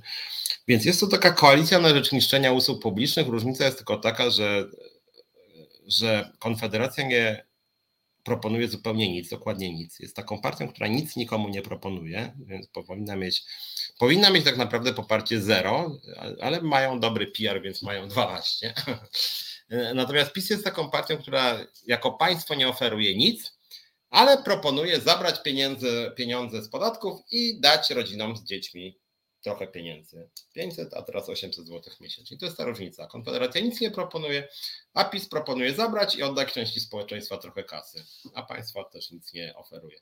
Więc pod tym względem koalicja, e, pod tym względem PiS i Konfederacja rzeczywiście są to dwie najmniej ambitne partie w Polsce, które nic nie umieją zrobić, które nie potrafią stworzyć dobrze funkcjonującego państwa. W związku z tym mówią o tym, że mogą ewentualnie zwolnić od podatków, zwolnić ze składek, tudzież zabrać pieniądze i dać pieniądze, tak jak PiS. No przyznam szczerze, że jedno mało atrakcyjne i drugie mało atrakcyjne, chociaż z drugiej strony przy takiej, że tak powiem, e, alternatywie, no to szczególnie te osoby z dziećmi mogłyby powiedzieć, no dobra, to z dwojga złego wolimy PiS, bo ci co prawda też niszczą państwo, ale przynajmniej my jakąś kasę dostaniemy. E, natomiast tak już na serio też trochę, to, to niszczenie usług publicznych przez PiS jeszcze dalej idące niszczenie usług publicznych przez Konfederację planowane, to to jest katastrofa. Znaczy, to jest taka katastrofa, której niestety młodzi ludzie z racji braków edukacyjnych często nie widzą, bo nawet dzisiaj polska ochrona zdrowia działa kiepsko, niemniej jednak żadna instancja prywatna poza właśnie y, y, publicznym systemem nie ma instancji prywatnej, która by leczyła na przykład nowotwory trudnej sytuacji zdrowotnej tylko państwowa opieka medyczna jest w stanie uratować człowieka. Często to trwa oczywiście za długo, kolejki są za długie, niestety zarządów PiSu znacznie wzrosły. Niemniej jednak jest to jedyna instancja, która może ratować ludziom życie i ratuje ludziom życie. I gdyby nie państwowa ochrona zdrowia, o czym wie bardzo wielu starszych ludzi w Polsce, szczególnie starszych, chociaż nie tylko, to średnia wieku byłaby powiedzmy 5 lat niższa, czyli się nie 15. I Konfederacja dążąc do prywatyzacji ochrony zdrowia, to jest czyste barbarzyństwo, to jest czyste dno, to jest głupota, idiotyzm, okrucieństwo i to tak naprawdę powinno Konfederację wyrzucić z życia publicznego. Pan Berkowicz ostatnio mówił, to w ogóle przerażające są rzeczy, mówił o jakimś bonie e, na ochronę zdrowia w wysokości 4000 zł na każdego Polaka i w momencie, kiedy są jakieś trudniejsze e, zabiegi, jakieś długofalowe choroby typu nowotwór, to pan Berkowicz postanowił to rozwiązać, że tym, że, mm, że trzeba w końcu o siebie zadbać. Czyli krótko mówiąc, jeżeli drogi człowieku, starszy, ale też młodsi czasem chorują, dostaniesz nowotworu, to w państwie Konfederacji szykuj się na śmierć bez pomocy. Po prostu szykuj się na śmierć, ewentualnie módl się o to, żeby ktoś dał kasę przez zbiórkę internetową. Chyba, że jesteś z rodziny milionerów. Tutaj 1% Polaków się w tym być może odnajdzie. Ale to jest tak drogie, że takich milionerów jest naprawdę niewielu w Polsce. W związku z tym model Konfederacji to jest czyste barbarzyństwo, takie głupie barbarzyństwo, bo oni chyba nie wiedzą trochę, co mówią, a w tym, co wiedzą, są po prostu okrutni. Inny ich pomysł ostatnio, słyszałem, co próbowali tego Berkowicza chyba tłumaczyć, on sam próbował, to wpadli na pomysł, żeby, żeby każdy sobie sam wybierał mm, ubezpieczyciela. To jest model amerykański, który się w Stanach totalnie nie sprawdził. Nie wiem, czy wiecie, Stany Zjednoczone mają najdroższy model ochrony zdrowia na świecie. Wydają na ochronę zdrowia prawie, opiekę zdrowia prawie 20% PKB i ten system totalnie nie działa. To znaczy on jest w dużej mierze sprywatyzowany. Bardzo wiele osób w ogóle nie ma żadnego ubezpieczenia, bo ich na to nie stać. Część osób ma ubezpieczenie państwowe, które jest bardzo niskiej jakości i generalnie system jest fatalny. Długość życia jest krótsza niż w większości krajów europejskich. Dostęp do ochrony zdrowia jest bardzo selektywny. Usługi są bardzo niskiej jakości, z wyjątkiem e, bardzo drogich usług e, prywatnych, na które nie wszystkich stać, czy bardzo mało kogo stać wykupuje się pakiety medyczne, które często nie obejmują wszystkich usług, w związku z tym trzeba dopłacać. To jest generalnie dramat. Amerykański model ochrony zdrowia jest po prostu słaby i jest potwornie drogi. Przede wszystkim w Polsce wydaje się na ochronę zdrowia 6% PKB, tam 18%. W związku z tym, jak mamy już porównywać, to, e, no to niech Konfederacja zaproponuje podwyższenie składki zdrowotnej trzykrotnie, jeżeli mamy iść w tym kierunku, już pomijając wszystko inne. E, e, natomiast ten model różnych ubezpieczycieli jest o, o, o tyle chory, że każdy by sobie sam wybierał, czy chce NFZ-u, czy na przykład LuxMedu. E, to znaczy tak, po pierwsze, jeżeli mamy w to wchodzić, to zgodnie z konstytucją, jest chyba artykuł 68 Konstytucji, państwo zapewnia równy dostęp do opieki zdrowotnej. Jeżeli zapewnia równy dostęp, to jeżeli mielibyśmy się godzić na tych prywatnych ubezpieczycieli, to oni musieliby podpisać umowę z państwem, że oferują dokładnie te same usługi co NFZ. Wszystkie, wszystkie. Znaczy nie jest, nie, oni w takim razie nie mogliby startować do jakiegokolwiek przetargu, jeżeli by nie proponowali dokładnie tego samego co NFZ. Jeżeli by proponowali cokolwiek mniej, to byłoby sprzeczne z konstytucją. To jest jedna sprawa. Druga sprawa, e, to są bardzo szkodliwe propozycje, które prowadzą po prostu do zniszczenia publicznej ochrony zdrowia, dlatego że w ogóle to trudno sobie wyobrazić, bo jeżeli by to tak miało działać, e, to by państwo w ogóle nie wiedziało, e, jak kontraktować w ogóle usługi medyczne i jak zapewniać ludziom dostępność, bo wyobraźmy sobie, że nie wiem, że jakiś tam med, tych medów jest bardzo dużo, wy, wykupi reklamę w mediach powszechnych za 20 milionów, przekona tymczasowo, nie wiem, miliony czy dwa miliony Polaków, żeby składki szły do nich, no i co wtedy? I wtedy, i wtedy NFZ straci na przykład 30 miliardów złotych i będzie musiał masowo odwoływać wizyty, zwalniać lekarzy, e, odwoływać umawiane spotkania. To jest dramat po prostu. W związku z tym, znaczy Konfederacja moim zdaniem to jest partia niebezpiecznych idiotów y, i ten przykład ochrony zdrowia to jest bardzo, bardzo dobrze to obrazuje, że to są skrajnie nieodpowiedzialne propozycje, które by doprowadziły do śmierci, po prostu śmierci w cierpieniach dziesiątek tysięcy ludzi i uważam, że to jest rzeczywiście bardzo niebezpieczne. Czy y, to jest program związkowy, więc zaraz przeczytam Wasze komentarze, przepraszam, że tak się do nich nie odnoszę jeszcze od 15 minut mniej więcej. Czy kwestie budżetówki, gdzie oni by zwolnili tam połowę urzędników, E, już pomijam to, żeby bezrobocie wzrosło, jakby oni na masową skalę zaczęli zwalniać ludzi, ale przede wszystkim oni nie rozumieją tego, że administracja publiczna jest podstawą dobrze funkcjonującego państwa. Po prostu, jeżeli mielibyśmy na masową skalę zwalniać urzędników ZUS-u, skarbówki, pracowników policji, pracowników wojska, różnych urzędów sanitarnych, to mielibyśmy do czynienia często a to z katastrofą jakąś, nie wiem, związaną z zanieczyszczeniami. Już PiS nam dał pokaz, co oznacza przejmowanie instytucji przez imbecyli, tak, że nie ma ekspertów, którzy na przykład wiedzą, by obserwowali Odrę na przykład. Czy mielibyśmy do czynienia po prostu z tym, że ZUS czy skarbówka by pracowały 10 razy wolniej, 10 razy mniej profesjonalnie? A one i tak już są przeciążone, a te debile chciałyby jeszcze zwalniać połowę pracowników, to my byśmy dopiero wtedy mieli totalny chaos w państwie. Niezałatwione sprawy, brak rejestracji firm, brak rejestracji zmian w KRS-ach różnego rodzaju, totalny chaos przy płaceniu podatków. No po prostu, no mówię, PiS już dał można powiedzieć, przedsmak tego, co, co proponuje Konfederacja, tak? czyli niszczenie państwa, które Konfederacja chce jeszcze pomnożyć przez pięć.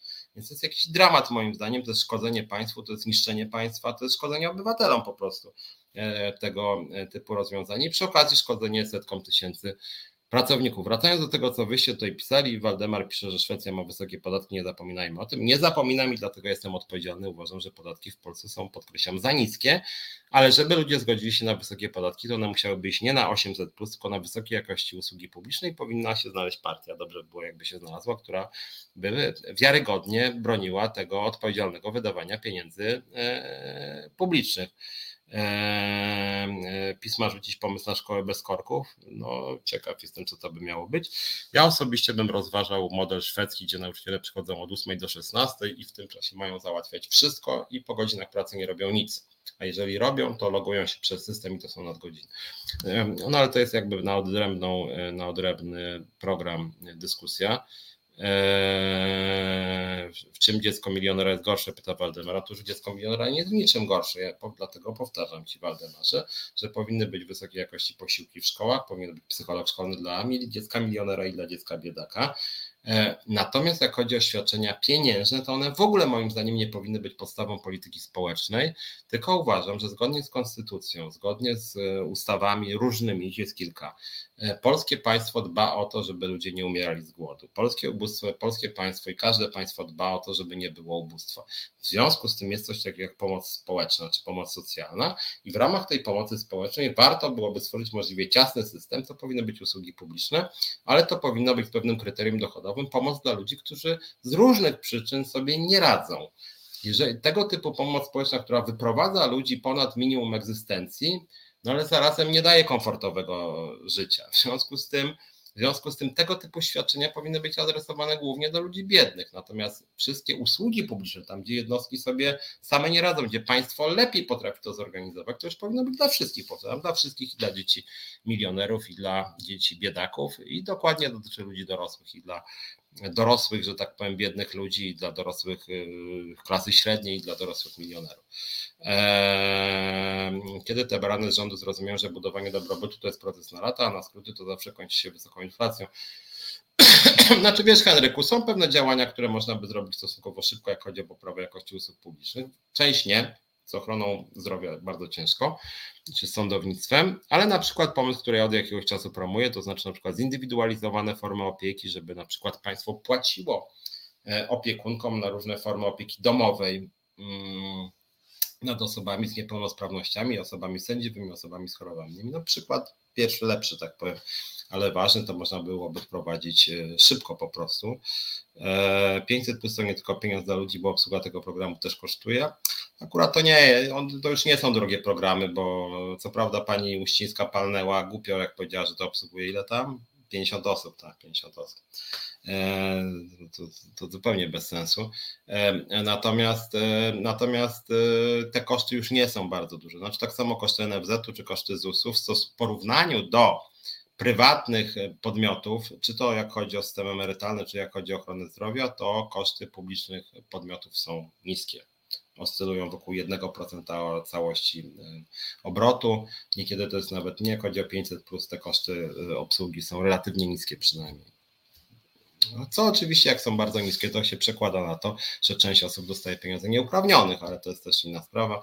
Zgadzam się z Anną Kurczuk, że Lewica ma słabych doradców, moim zdaniem beznadziejnych i nie chodzi tylko o doradców programowych, ale chodzi też o doradców powiedzmy takich od PR-u, że jak oni już występują, to ciężko na to patrzeć. Ja czasem włączam TVP Info i ludzie z Lewicy, przepraszam, ale to nie wygląda dobrze. Mm, możemy sobie podyskutować tutaj, a i tak wiadomo, że 800 plus będzie na wieki, chyba że konfa dojdzie do koryta, a tego nie chcemy. Wiesz Maria, ja się zdziwiłem, bo najpierw tak ten Mencen pyszczył, że on nie chce żadnych świadczeń pieniężnych, po czym nagle czytam, że 500 plus tak, tylko że może nie podnosi do 800, ale 500 zostawić, więc tutaj jakby nie widzę konsekwencji u Konfederacji, też, że jednak nawet oni się dali zaszachować z tym, bo ja powiedziałem, moim zdaniem trzeba się zastanowić, czy to ma być 500, czy to ma być 400. Tutaj warto byłoby usiąść i zastanowić, jaka kwota pozwala wyprowadzić ludzi z ubóstwa najbiedniejszych. Więc moim zdaniem program obecny jest zbędny, natomiast może funkcjonować jako pewne świadczenie z kryterium dochodowym, jako świadczenie wyprowadzające z ubóstwa. Tak na marginesie, nie wiem dlaczego ono ma dotyczyć wyłącznie rodzin z dziećmi, dlaczego nie dotyczy również ubogich osób bez dzieci, osób starszych, osób młodszych, no całego społeczeństwa. E, próg powoduje, że może nie opłacać się przyjść na nadgodziny, Andrzej pisze, no ale to potem można powiedzieć, że w ogóle jak się dostaje pieniądze, to może się nie opłacać. E, wydaje mi się, że pomysł jest taki, żeby to świadczenie jako część świadczeń e, pomocy społecznej oznaczało wyprowadzenie z bezwzględnego ubóstwa. Pod tym względem dobrze się dzieje, że rośnie płaca minimalna, bo to też kolejny temat na dzisiaj. Dobrze się dzieje, że rośnie płaca minimalna, bo pod tym względem, jak już ktoś wchodzi na rynek pracy i ma tą płacę minimalną, to ma więcej, znacznie więcej niż oferują świadczenia społeczne, tak? Więc wydaje mi się, że pod tym względem no, yy, ten próg nie byłby jakiś niebezpieczny czy szkodliwy. Zresztą, tak jak powiedziałem, yy, wpływ świadczenia rodzina 500 plus na rynek pracy, to było badane przez NB podaj na przełomie 2016-17, wyszło, że e, częściowo przyczynia się program Rodzina 500 plus do dezaktywizacji zawodowej kobiet, niewielkiej, ale jednak. Plus, co ciekawe, Wyszło im z NBP-u ekspertom pana Glapińskiego, przecież tak NBP jest kierowany, że 500 plus powoduje, co ciekawe, do obniżania roszczeń płacowych części osób o niskich dochodach. Ciekawe, prawda? Że mniej bojowo walczą o wyższe pensje. Więc dla mnie jako związkowca to też ważne skądinąd. Program socjalny nie ma, aktywizacja zawodowa nie ma, co jest droga propaganda Darek pisze Bielski. No generalnie tak oczywiście, że tak. Coraz więcej nauczycieli będzie zarabiać minimalną, pisze Ben Kruczek, edukacja pikuje w dół. E, pełna zgoda, to nie tylko edukacja. Jak byś się bardziej przekrojowo Ben przyjrzał temu, co się dzieje w różnych ważnych instytucjach publicznych, spółkach Skarbu Państwa, instytucjach samorządowych, to wiele wskazuje na to, że już naprawdę duża część administracji samorządowej i państwowej od 2024 roku będzie pracować na płacy minimalnej. No, ta górna stawka, która przyjdzie w lipcu przyszłego roku, to ma być 4300 czyli 20% do przodu, no więc znowuż będziemy mieli tam, bodaj jeśli dobrze pamiętam, chyba budżetówce ma wzrosnąć o 6,6, a łącznie minimalna o 20. No to przepaść, tak? Czyli minimalna rośnie ponad dwa razy szybciej niż płacę w budżetówce. Czyli jakby państwo daje bardzo zły przykład e, budżetówce. Państwo pokazuje, że budżetówkę ma w nosie, że, że o budżetówkę e, nie dba. Eee, no i tak niestety jest, no, że z tą budżetówką, to też Anna o tym pisze, jest tak, że ona w ogóle jest po macoszemu traktowana. Właśnie rozbawiło mnie bardzo stanowisko, rozbawiło trochę w cudzysłowie, że nawet eksperci Lewiatana, za którymi jako jakby organizacją Lewiatanem nie przepadam, eee, to nawet Lewiatan e, rząd, żąda od rządu, żeby zwiększyły się płace w budżetówce o 20%. Czyli tak, czyli nawet pracodawcy widzą już, że y, usługi publiczne są coraz niższej jakości, wypadałoby coś z nimi zrobić. I nawet oni się boją o to, że wysokiej jakości eksperci będą odchodzić od budżetówki. No na przykład dla pracodawców generalnie opłaca się, jak ZUS czy skarbówka mają wysokiej klasy ekspertów, bo oni z nimi rozmawiają na co dzień. Tak? W związku z tym pracodawcy są bardziej odpowiedzialni niż rząd. To jest ciekawe dosyć, że ja naprawdę nie pamiętam takiej sytuacji, ja przyglądam się temu od lat, chyba pierwszy raz w ogóle od, no nie wiem, co najmniej 10 lat, jeśli nie 20, pracodawcy chcą większych podwyżek dla budżetów niż rząd. I to jest niesamowite, bo pracodawcy zawsze chcieli mrozić budżetówkę, a teraz się okazuje, że pracodawcy, nawet ci bezduszni tacy, tak, uważają, że budżetówka powinna mieć 20% podwyżki, a rząd uparcie mówi: Nie, będziemy głodzić budżetówkę, będziemy niszczyć budżetówkę. I to jest taka koalicja, wracając na chwilę PiSu z Konfederacją, żeby zniszczyć budżetówkę, zagłodzić ją, zamrozić, żeby budżetówka dała fatalny przykład, żeby duża część budżetówki zarabiała płacę minimalną no to jest strasznie słabe swoją drogą. Mm. Teraz coś jakiś Zenku fragment, tak? Coś o Zenku, który dał czadu. E, ale Zenka nie będę dzisiaj dyskutował.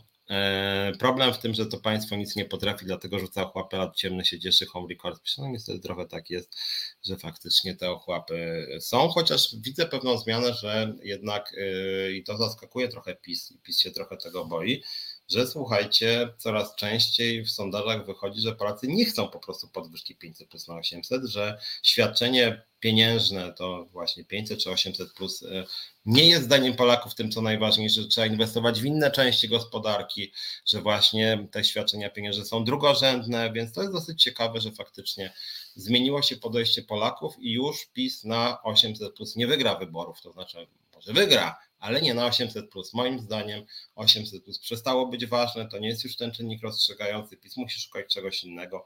Zaraz może jeszcze powiem czego, e, ale 500 plus czy 800 plus już zwycięstwa wyborczego moim zdaniem mm, nie da. 515 e, miliardów plecy mają szpitale, to dopiero początek kłopotów, pyta Henryk, no niestety tak. E, Mencen przekonuje, że państwo jest niepotrzebne, więc po co w wyborach startuje, by być niepotrzebnym? No dokładnie, też, też ja też staram się go pytać niektórym, a co pan tym Mencenem się tak, nie interes, tak interesuje? No interesuje się, bo facet ma z jego partia 12% poparcia, no to, to pytam jako obywatel, jako związkowiec, tak, jeżeli pan Mencen wejdzie do rządu razem z PiSem, czy PO, czy kimkolwiek innym, no to będzie dla mnie, no niestety nie mam wyjścia, partner do dyskusji. Smutne to by było, jak on miał być partnerem do dyskusji, no ale chciałbym wiedzieć, czego się po nim spodziewać. No chyba mam prawo jako obywatel i lider związku. E, Bea Bayerberg, program Mencena, zróbcie mi i moim dobrze, to wy wam, to my, my wam też zrobimy, o ile zapłacicie, bo nic za darmo nie ma. E, no trochę tak. E, to znaczy też, jak może Bayerberg wiesz, bo o tym gdzieś tam pisałem, Konfederacja od państwa dostaje miliony złotych, mnóstwo kasy, to my jako związkowa alternatywa nic nie dostajemy, a ze składek mają mniej niż my, mają grosze, tam chyba 50 tysięcy w skali roku dostała Konfederacja, to jest dosyć ciekawe. E, no i jeszcze tam dwa zdania, kiedy mówiłem o tym chyba tydzień czy dwa tygodnie temu, ale to warto powtarzać. Wiecie na czym polega słynny prosty system podatkowy Mencena, bo to jest bardzo zabawne, tak, że facet mówi, że uprościł radykalnie system podatkowy i tam po prostu te dzieciaki, które tego słuchają mają orgazmy seryjne, e, a jego program podatkowy niby prosty, w praktyce polega na tym, że on co do najważniejszych spraw w ogóle nic nie zmienia. E, jedną rzecz, którą zmienia, to obniża podatki dla milionerów, dla najbogatszych, dla 90 paru procent Polaków nic nie zmienia. E, natomiast, natomiast słynne jego uproszczenie polega na tym, że to, co jest na 200 stronach, czy tam milion powiedział, że jest ponad 100 stronach prawa podatkowego, to on to przenosi na rozporządzenia ministra finansów, którym to ministrem on sam chce być. Czyli krótko mówiąc, tak zwane jego uproszczenie polega na tym, że on uważa, że on powinien dekretami podejmować decyzje, a nie prawo. Czyli takie bardzo pisowskie, tak? To akurat mu bardzo trafnie e, Petru e, zarzucił, że przecież pan nie, że pan po prostu bezprawie proponuje, że żadne uproszczenie, tylko po prostu pan chce ręcznie sterować podatkami. I dokładnie taka jest istota propozycji Mencena, czyli Zamordyzm plus niskie podatki dla milionerów. To jest program, e, słynne uproszczenie podatków Mencena. E, Piotr Stychalski słusznie mówi, że obniżka podatków dla pracodawców firm wcale nie znajduje prostej relacji z płacami. Dokładnie to też tak na serio tłumaczę tym z Konfederacji, jak oni mówią, że trzeba obniżyć podatki dla firm i wtedy z automatu radykalnie wzrosną pensje dla pracowników. Otóż nie ma tego automatu. Dane międzynarodowe pokazują, że wcale tej korelacji nie ma, że niższe podatki dla pracodawców często wiążą się czy to po prostu z większymi zyskami dla firmy i wyższymi pensjami dla e, akcjonariuszy czy dla zarządu, e, czy to wiążą się, nie wiem, niekiedy mogą się wiązać z wyższą stopą inwestycji, jeszcze kiedy indziej mogą się wiązać jeszcze z czym innym, z płatą długów, e, natomiast rzadko wbrew pozorom, kiedy przekłada się to na wzrost płac. Co więcej, znam takie sytuacje, że tak powiem, z własnej kariery związkowej, że zarządy firmy dostawały miliony co najmniej kilka milionów zarząd, a uratowanie kilkuset pracowników to była kwota niższa niż dostał zarząd w postaci wypłat. W związku z tym to w ogóle jakby nijak się ma. Więc jakby taki strategiczny pomysł Mencena o tym, że oni obniżą podatki dla przedsiębiorców i dzięki temu przedsiębiorcy będą płacić więcej pracownikom, to w ogóle jest jakieś bajkowe myślenie, chyba że Konfederacja by się zgodziła, żeby na przykład prowadzić jakiś, jakąś korelację obowiązkową, że że, że, że na przykład zysk firmy z funduszem płac, ale oni oczywiście powiedzieliby, że to jest socjalizm. E, w związku z tym tak właśnie ich wiarygodność e, wygląda. kupię dom po cenach zaświadczenia majątkowego posła. No tak, właśnie, z tym domem. Znaczy, ja w ogóle muszę Wam powiedzieć, że nie kumam tych, tych, tych domów Konfederacji. Pytam ich jakoś, nie, nie potrafię mi wytłumaczyć, jakim cudem kupi się dom i dwa samochody dzięki polityce Konfederacji. Ostatnio jeszcze dekretem ogłosili, że nie obniżą ceny mieszkań o 30%, no co im napisałem, że partia wolnorynkowa, która dekretem chce obniżać ceny mieszkań, to może ceny masła o 60% obniża, więc to, e, to jest ten typ. Hmm no właśnie, Charlie pisze o przykładzie zniesienia VAT-u na żywność, że to wcale nie zbiło cen, markety to wykorzystały. E, tak samo z paliwami. Orlen pięknie pokazał, jak się czerpie z obniżonego podatku. No z pensjami to jest wiele firm, tak, e, tak, tak, tak to wygląda. Eee, w Mordorze mamy prywatnego lekarza, korpo się troszczy, korpo zapłaci, no ale ci prywatni lekarze Bayerberg wiesz, że oni często działają w ten sposób, że jak chodzi też o poważne, e, poważne zabiegi, to, to prywatni ubezpieczyciele figę z makiem oferują. E, tak to niestety też wygląda. E, kiedyś zrobiłem infografikę o podatkach, poniosła się po mediach jak ogień, tam było 4000 płatne na zdrowie, nie to, że się chwalę, ale chyba się zasugerowali, problem w tym, że dane były z 2012 roku. No tak, chociaż z drugiej strony 4000 zł na zdrowie, jeżeli miałby to być bon, to nawet jeżeli to byłby odpowiednik 12 tysięcy złotych, no to Bayerberg wiesz, że koszty leczenia nowotworów czy jakiejś dużej operacji to idą niekiedy w setki tysięcy. A są też takie usługi, które refundowane setki tysięcy, a są niestety refund, nierefundowane kilka milionów, e, więc to też e, warto pamiętać. To są oczywiście e, przerażające historie, więc Charlie słusznie pisze, że LuxMedy, Medicavery inne nie chcą leczyć nowotworów, chorób zakaźnych, więc to jest utopia w wykonaniu konfyt. No też mi się tak wydaje. 3-6 miliona ludzi ma być na minimalnej od 2024, pisze lubię ciastka e, czekoladowe. Słuchaj, wiesz co, e,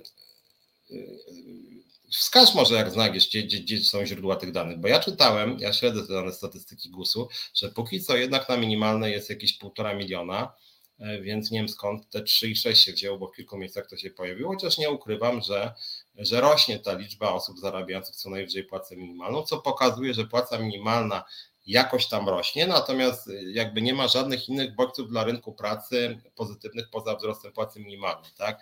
No a wręcz jak chodzi o budżetówkę i sferę samorządową, są negatywne bodźce, czyli te płace realnie spadają, więc nie wykluczam, że faktycznie może 3 e, miliony czy 3 z kawałkiem w 2024 być przez głupią politykę e, rządu właśnie.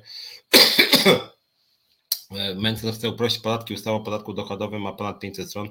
Przyznajcie, kto z Was ją przeczytał i oprócz tego w ogóle zrozumiał. Więc tu mówiłem trochę o tym, lubię ciastka. No właśnie o to chodzi, że Mencen e, uprościł ustawę o podatku dochodowym chyba do 10 stron czy 12, tylko on poszedł na skróty, bo on wykreślił tam, jeżeli to ma 500 stron, wykreślił 490 stron i powiedział, że jak chodzi o te 490 stron, to to minister będzie dekretami rządził. No a to jest po prostu nielegalne. No. To jest dosyć skomplikowana e, domena, że tak powiem. No nie, nie żyjemy w prostym świecie. No. W ogóle, co to w ogóle jest za, co to w ogóle jest za przekaz, że dobre podatki to proste. To ja, to, to ja się śmieję, no to, to, to sześciolatek najprostsze podatki by napisał i by na przykład napisał, ja uważam, że tutaj 10%, a tu 50% i koniec ustawy.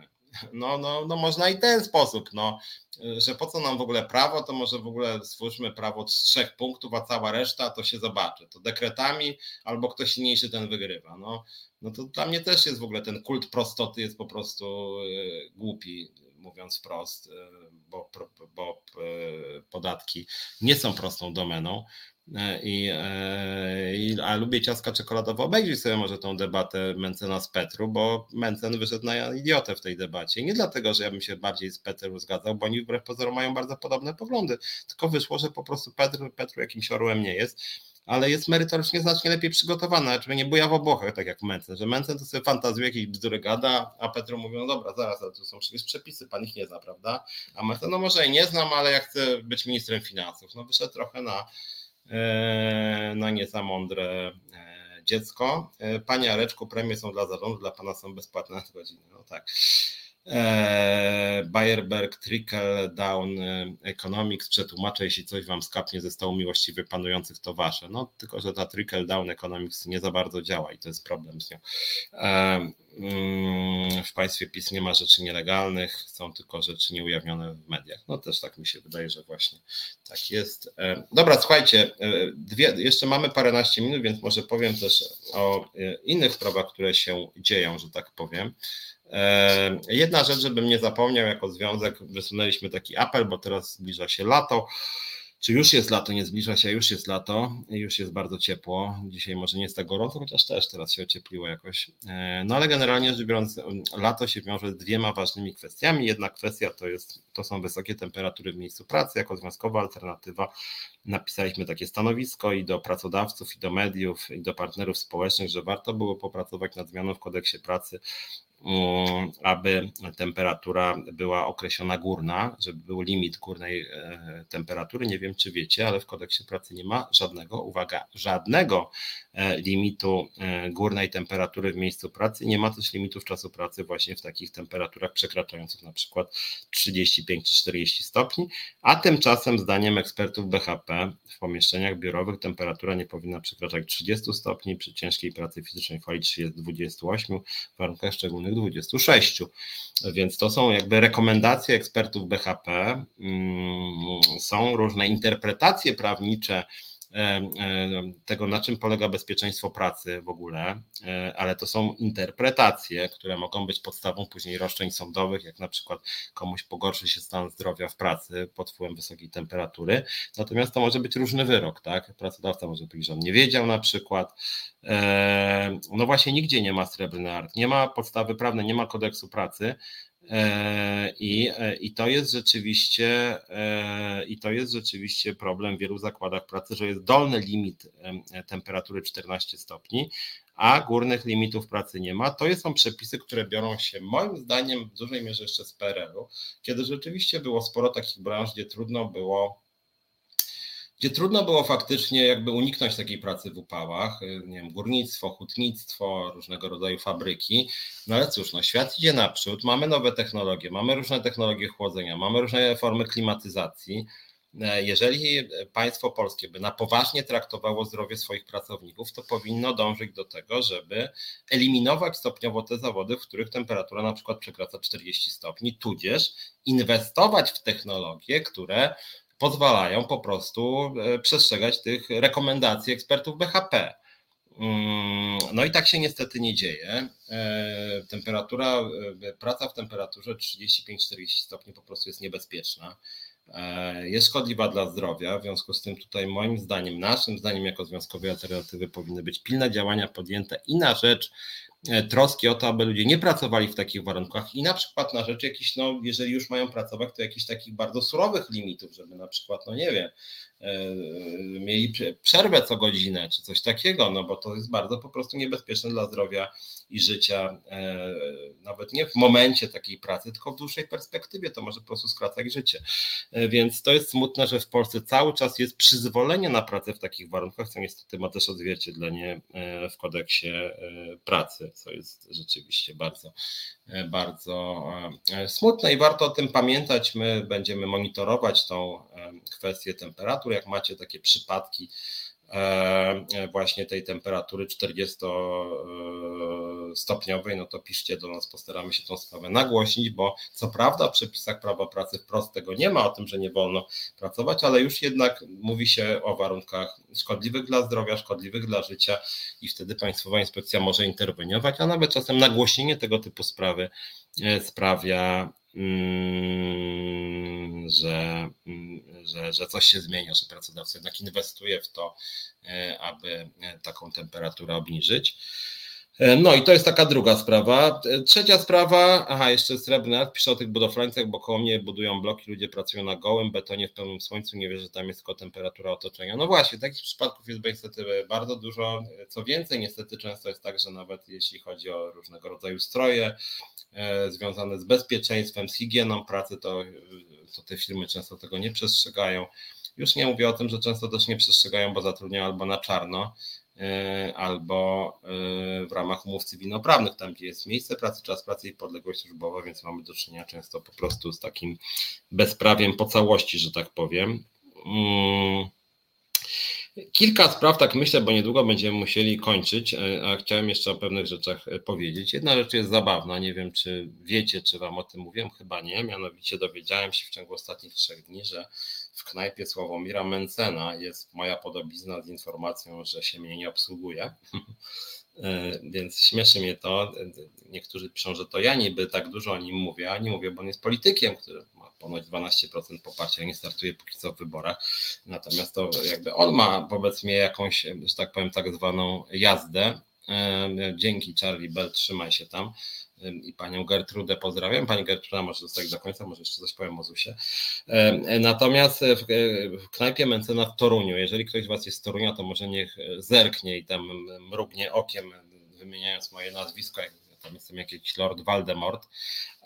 Jest moja, mój, mój wizerunek w ogóle, nie wiem na jakiej zasadzie Mencen go wykorzystuje w takich sytuacjach, ale w każdym razie jest tam bodaj w toalecie, ma i wizerunek obok na przykład Zandberga.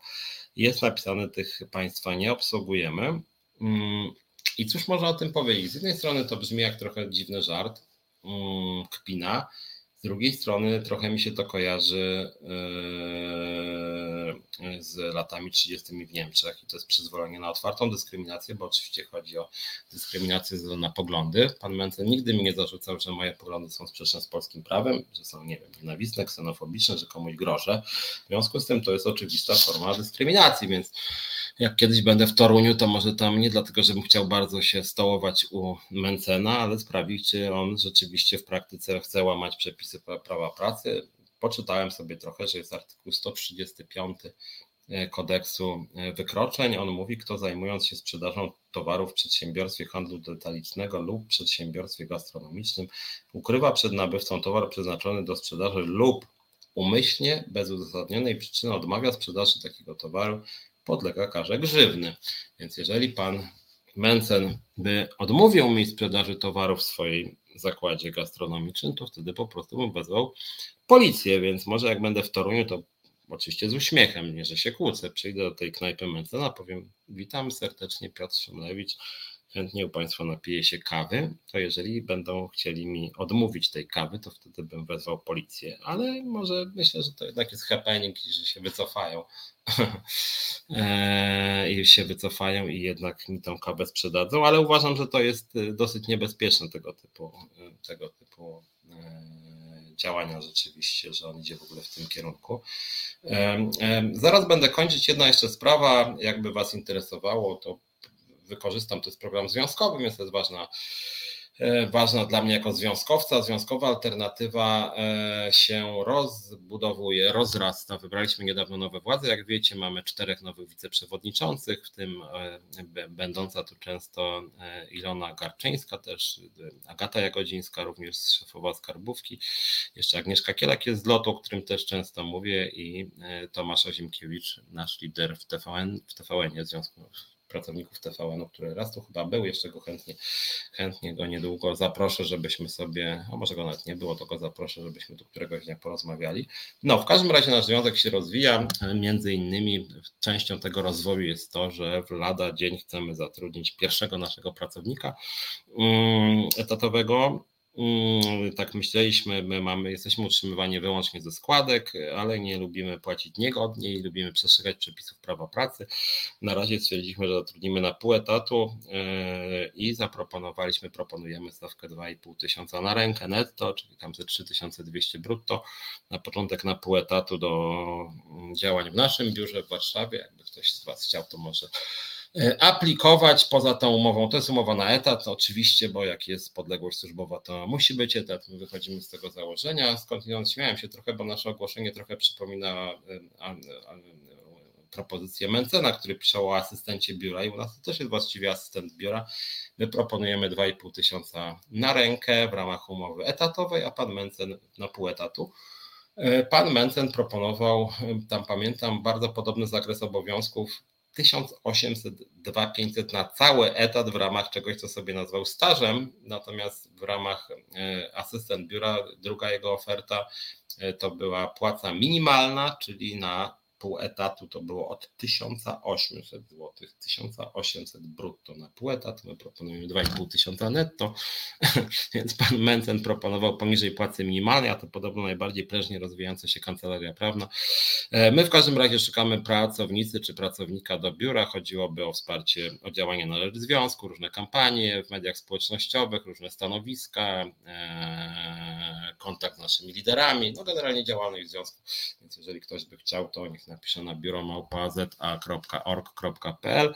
Plus jeszcze mamy takie pomysły różnych kampanii, już nie w ramach umowy etatowej, tylko jednorazowo, więc tutaj trudno etat, więc bardziej umowa o dzieło, czyli jakieś filmiki, na przykład billboardy, kampanie, granty i tego typu rzeczy. Też wszystkich Was zapraszam do współpracy i oczywiście zapraszam Was po prostu do wstępowania do związku, do związkowej alternatywy. Teraz chcemy się bardzo, bardzo dynamicznie rozwijać, żeby zrobić pewien psikus we wrześniu bieżącego roku przed wyborami.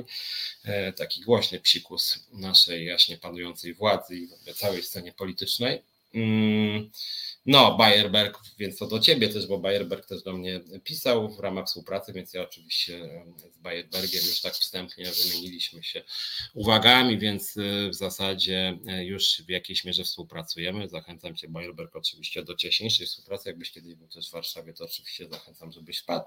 E, I was wszystkich też oczywiście e, zachęcam do tego, żebyście z nami nawiązali współpracę, a na początek najlepiej, jakbyście wstąpili po prostu do związku i żebyśmy wspólnie, e, żebyśmy wspólnie działali. Nie, tutaj była, była uwaga naszego wydawcy, że mandat może dostać pracownik, a nie Mencen. Nie, Mencen by dostał mandat, ponieważ to Mencen jest w tym wypadku zleceniodawcą. On daje zlecenie, więc on przedstawia propozycję. To nawet nie jest firma firma, bo firma firma to wtedy są dwie strony, które, które negocjują w ten sposób. Natomiast w tym wypadku Mencen jako zleceniodawca, on daje zlecenie, i jeszcze tak moim zdaniem, i taka była, bo pamiętacie, może też jest sprawa w inspekcji pracy odnośnie łamania praw pracowniczych przez Mencena, które myśmy zgłosili, zaniżania stawek płacenia poniżej płacy minimalnej i proponowania fikcyjnych staży, które powinny być etatami, czy przynajmniej umowami cywilnoprawnymi, e, że Mencen proponował właśnie tego typu, e, tego typu mm, umowy, niezgodne naszym zdaniem z polskim prawem i właśnie unikał umów etatowych, plus E, proponował w ramach zleceń stawki poniżej płacy minimalnej, więc to jest cały czas trwa, sprawa trwa. Myśmy to zgłosili. Według mojej wiedzy, naszej wiedzy, inspekcja pracy właśnie przeprowadza kontrolę teraz, więc, więc być może coś wykryje, być może Mencen się zreflektował i przynajmniej tutaj jednak ostatecznie zapłacił lepiej niż deklarował, co byłoby też jakby dobrym elementem, że w jakiejś mierze ten rynek pracy E, naprawiamy e, i przyczyniamy się do tego, że on e, lepiej działa. Miałem dzisiaj jeszcze mówić, ale już musimy kończyć o tym, że rząd planuje obniżać wiek emerytalny. To są dla mnie jakieś surrealistyczne propozycje. Konfederacja Pracy, na przykład OPZZ-owska, chce, by obniżyć wiek emerytalny mężczyzn do 60 lat, więc po 60 lat to jakiś kosmos jest w ogóle. Żyjemy jednak coraz dłużej. Jesteśmy starzejącym się społeczeństwem i obniżać wiek emerytalny to jest jakiś moim zdaniem kosmos. Inna propozycja, moim zdaniem, która może paść przy wyborach, czyli wprowadzenie przechodzenia na emeryturę na staż pracy 35 lat dla kobiet, 40 lat dla mężczyzn. To jest możliwość przejścia kobiet na emeryturę w wieku 53 lat. Przepraszam, ale to jest jakiś kosmos. Kobiety w wieku 53 lat są bardzo często w pełni sił witalnych, rozwoju, talentów, gotowości do zajmowania jakichkolwiek stanowisk. To nie jest dobry pomysł, tym bardziej że tak wcześnie przechodząc na emeryturę można mieć gwarancję, że się dostanie głodową emeryturę, więc to jest moim zdaniem oszustwo, a nie uczciwa propozycja. W związku z tym, jak PiS coś takiego rzuci, pamiętajcie, by nie ufać, może za tydzień e, będziemy o tym mówić. Dobra, kończymy. Za tydzień z Bocianowskim prawnikiem porozmawiamy o zmianach w kodeksie pracy, więc będzie też trochę prawnie, ale to będzie pół programu, drugie pół. Zobaczymy, czy ja sam czy kogoś jeszcze doproszę. A póki co bardzo Wam dziękuję. W piątek się widzimy z Krzyżaniakiem bardziej w konwencji takiej mm, śmieszkowatej, że tak powiem satyrycznej. No, trzymajcie się, do zobaczenia, do usłyszenia, wszystkiego dobrego.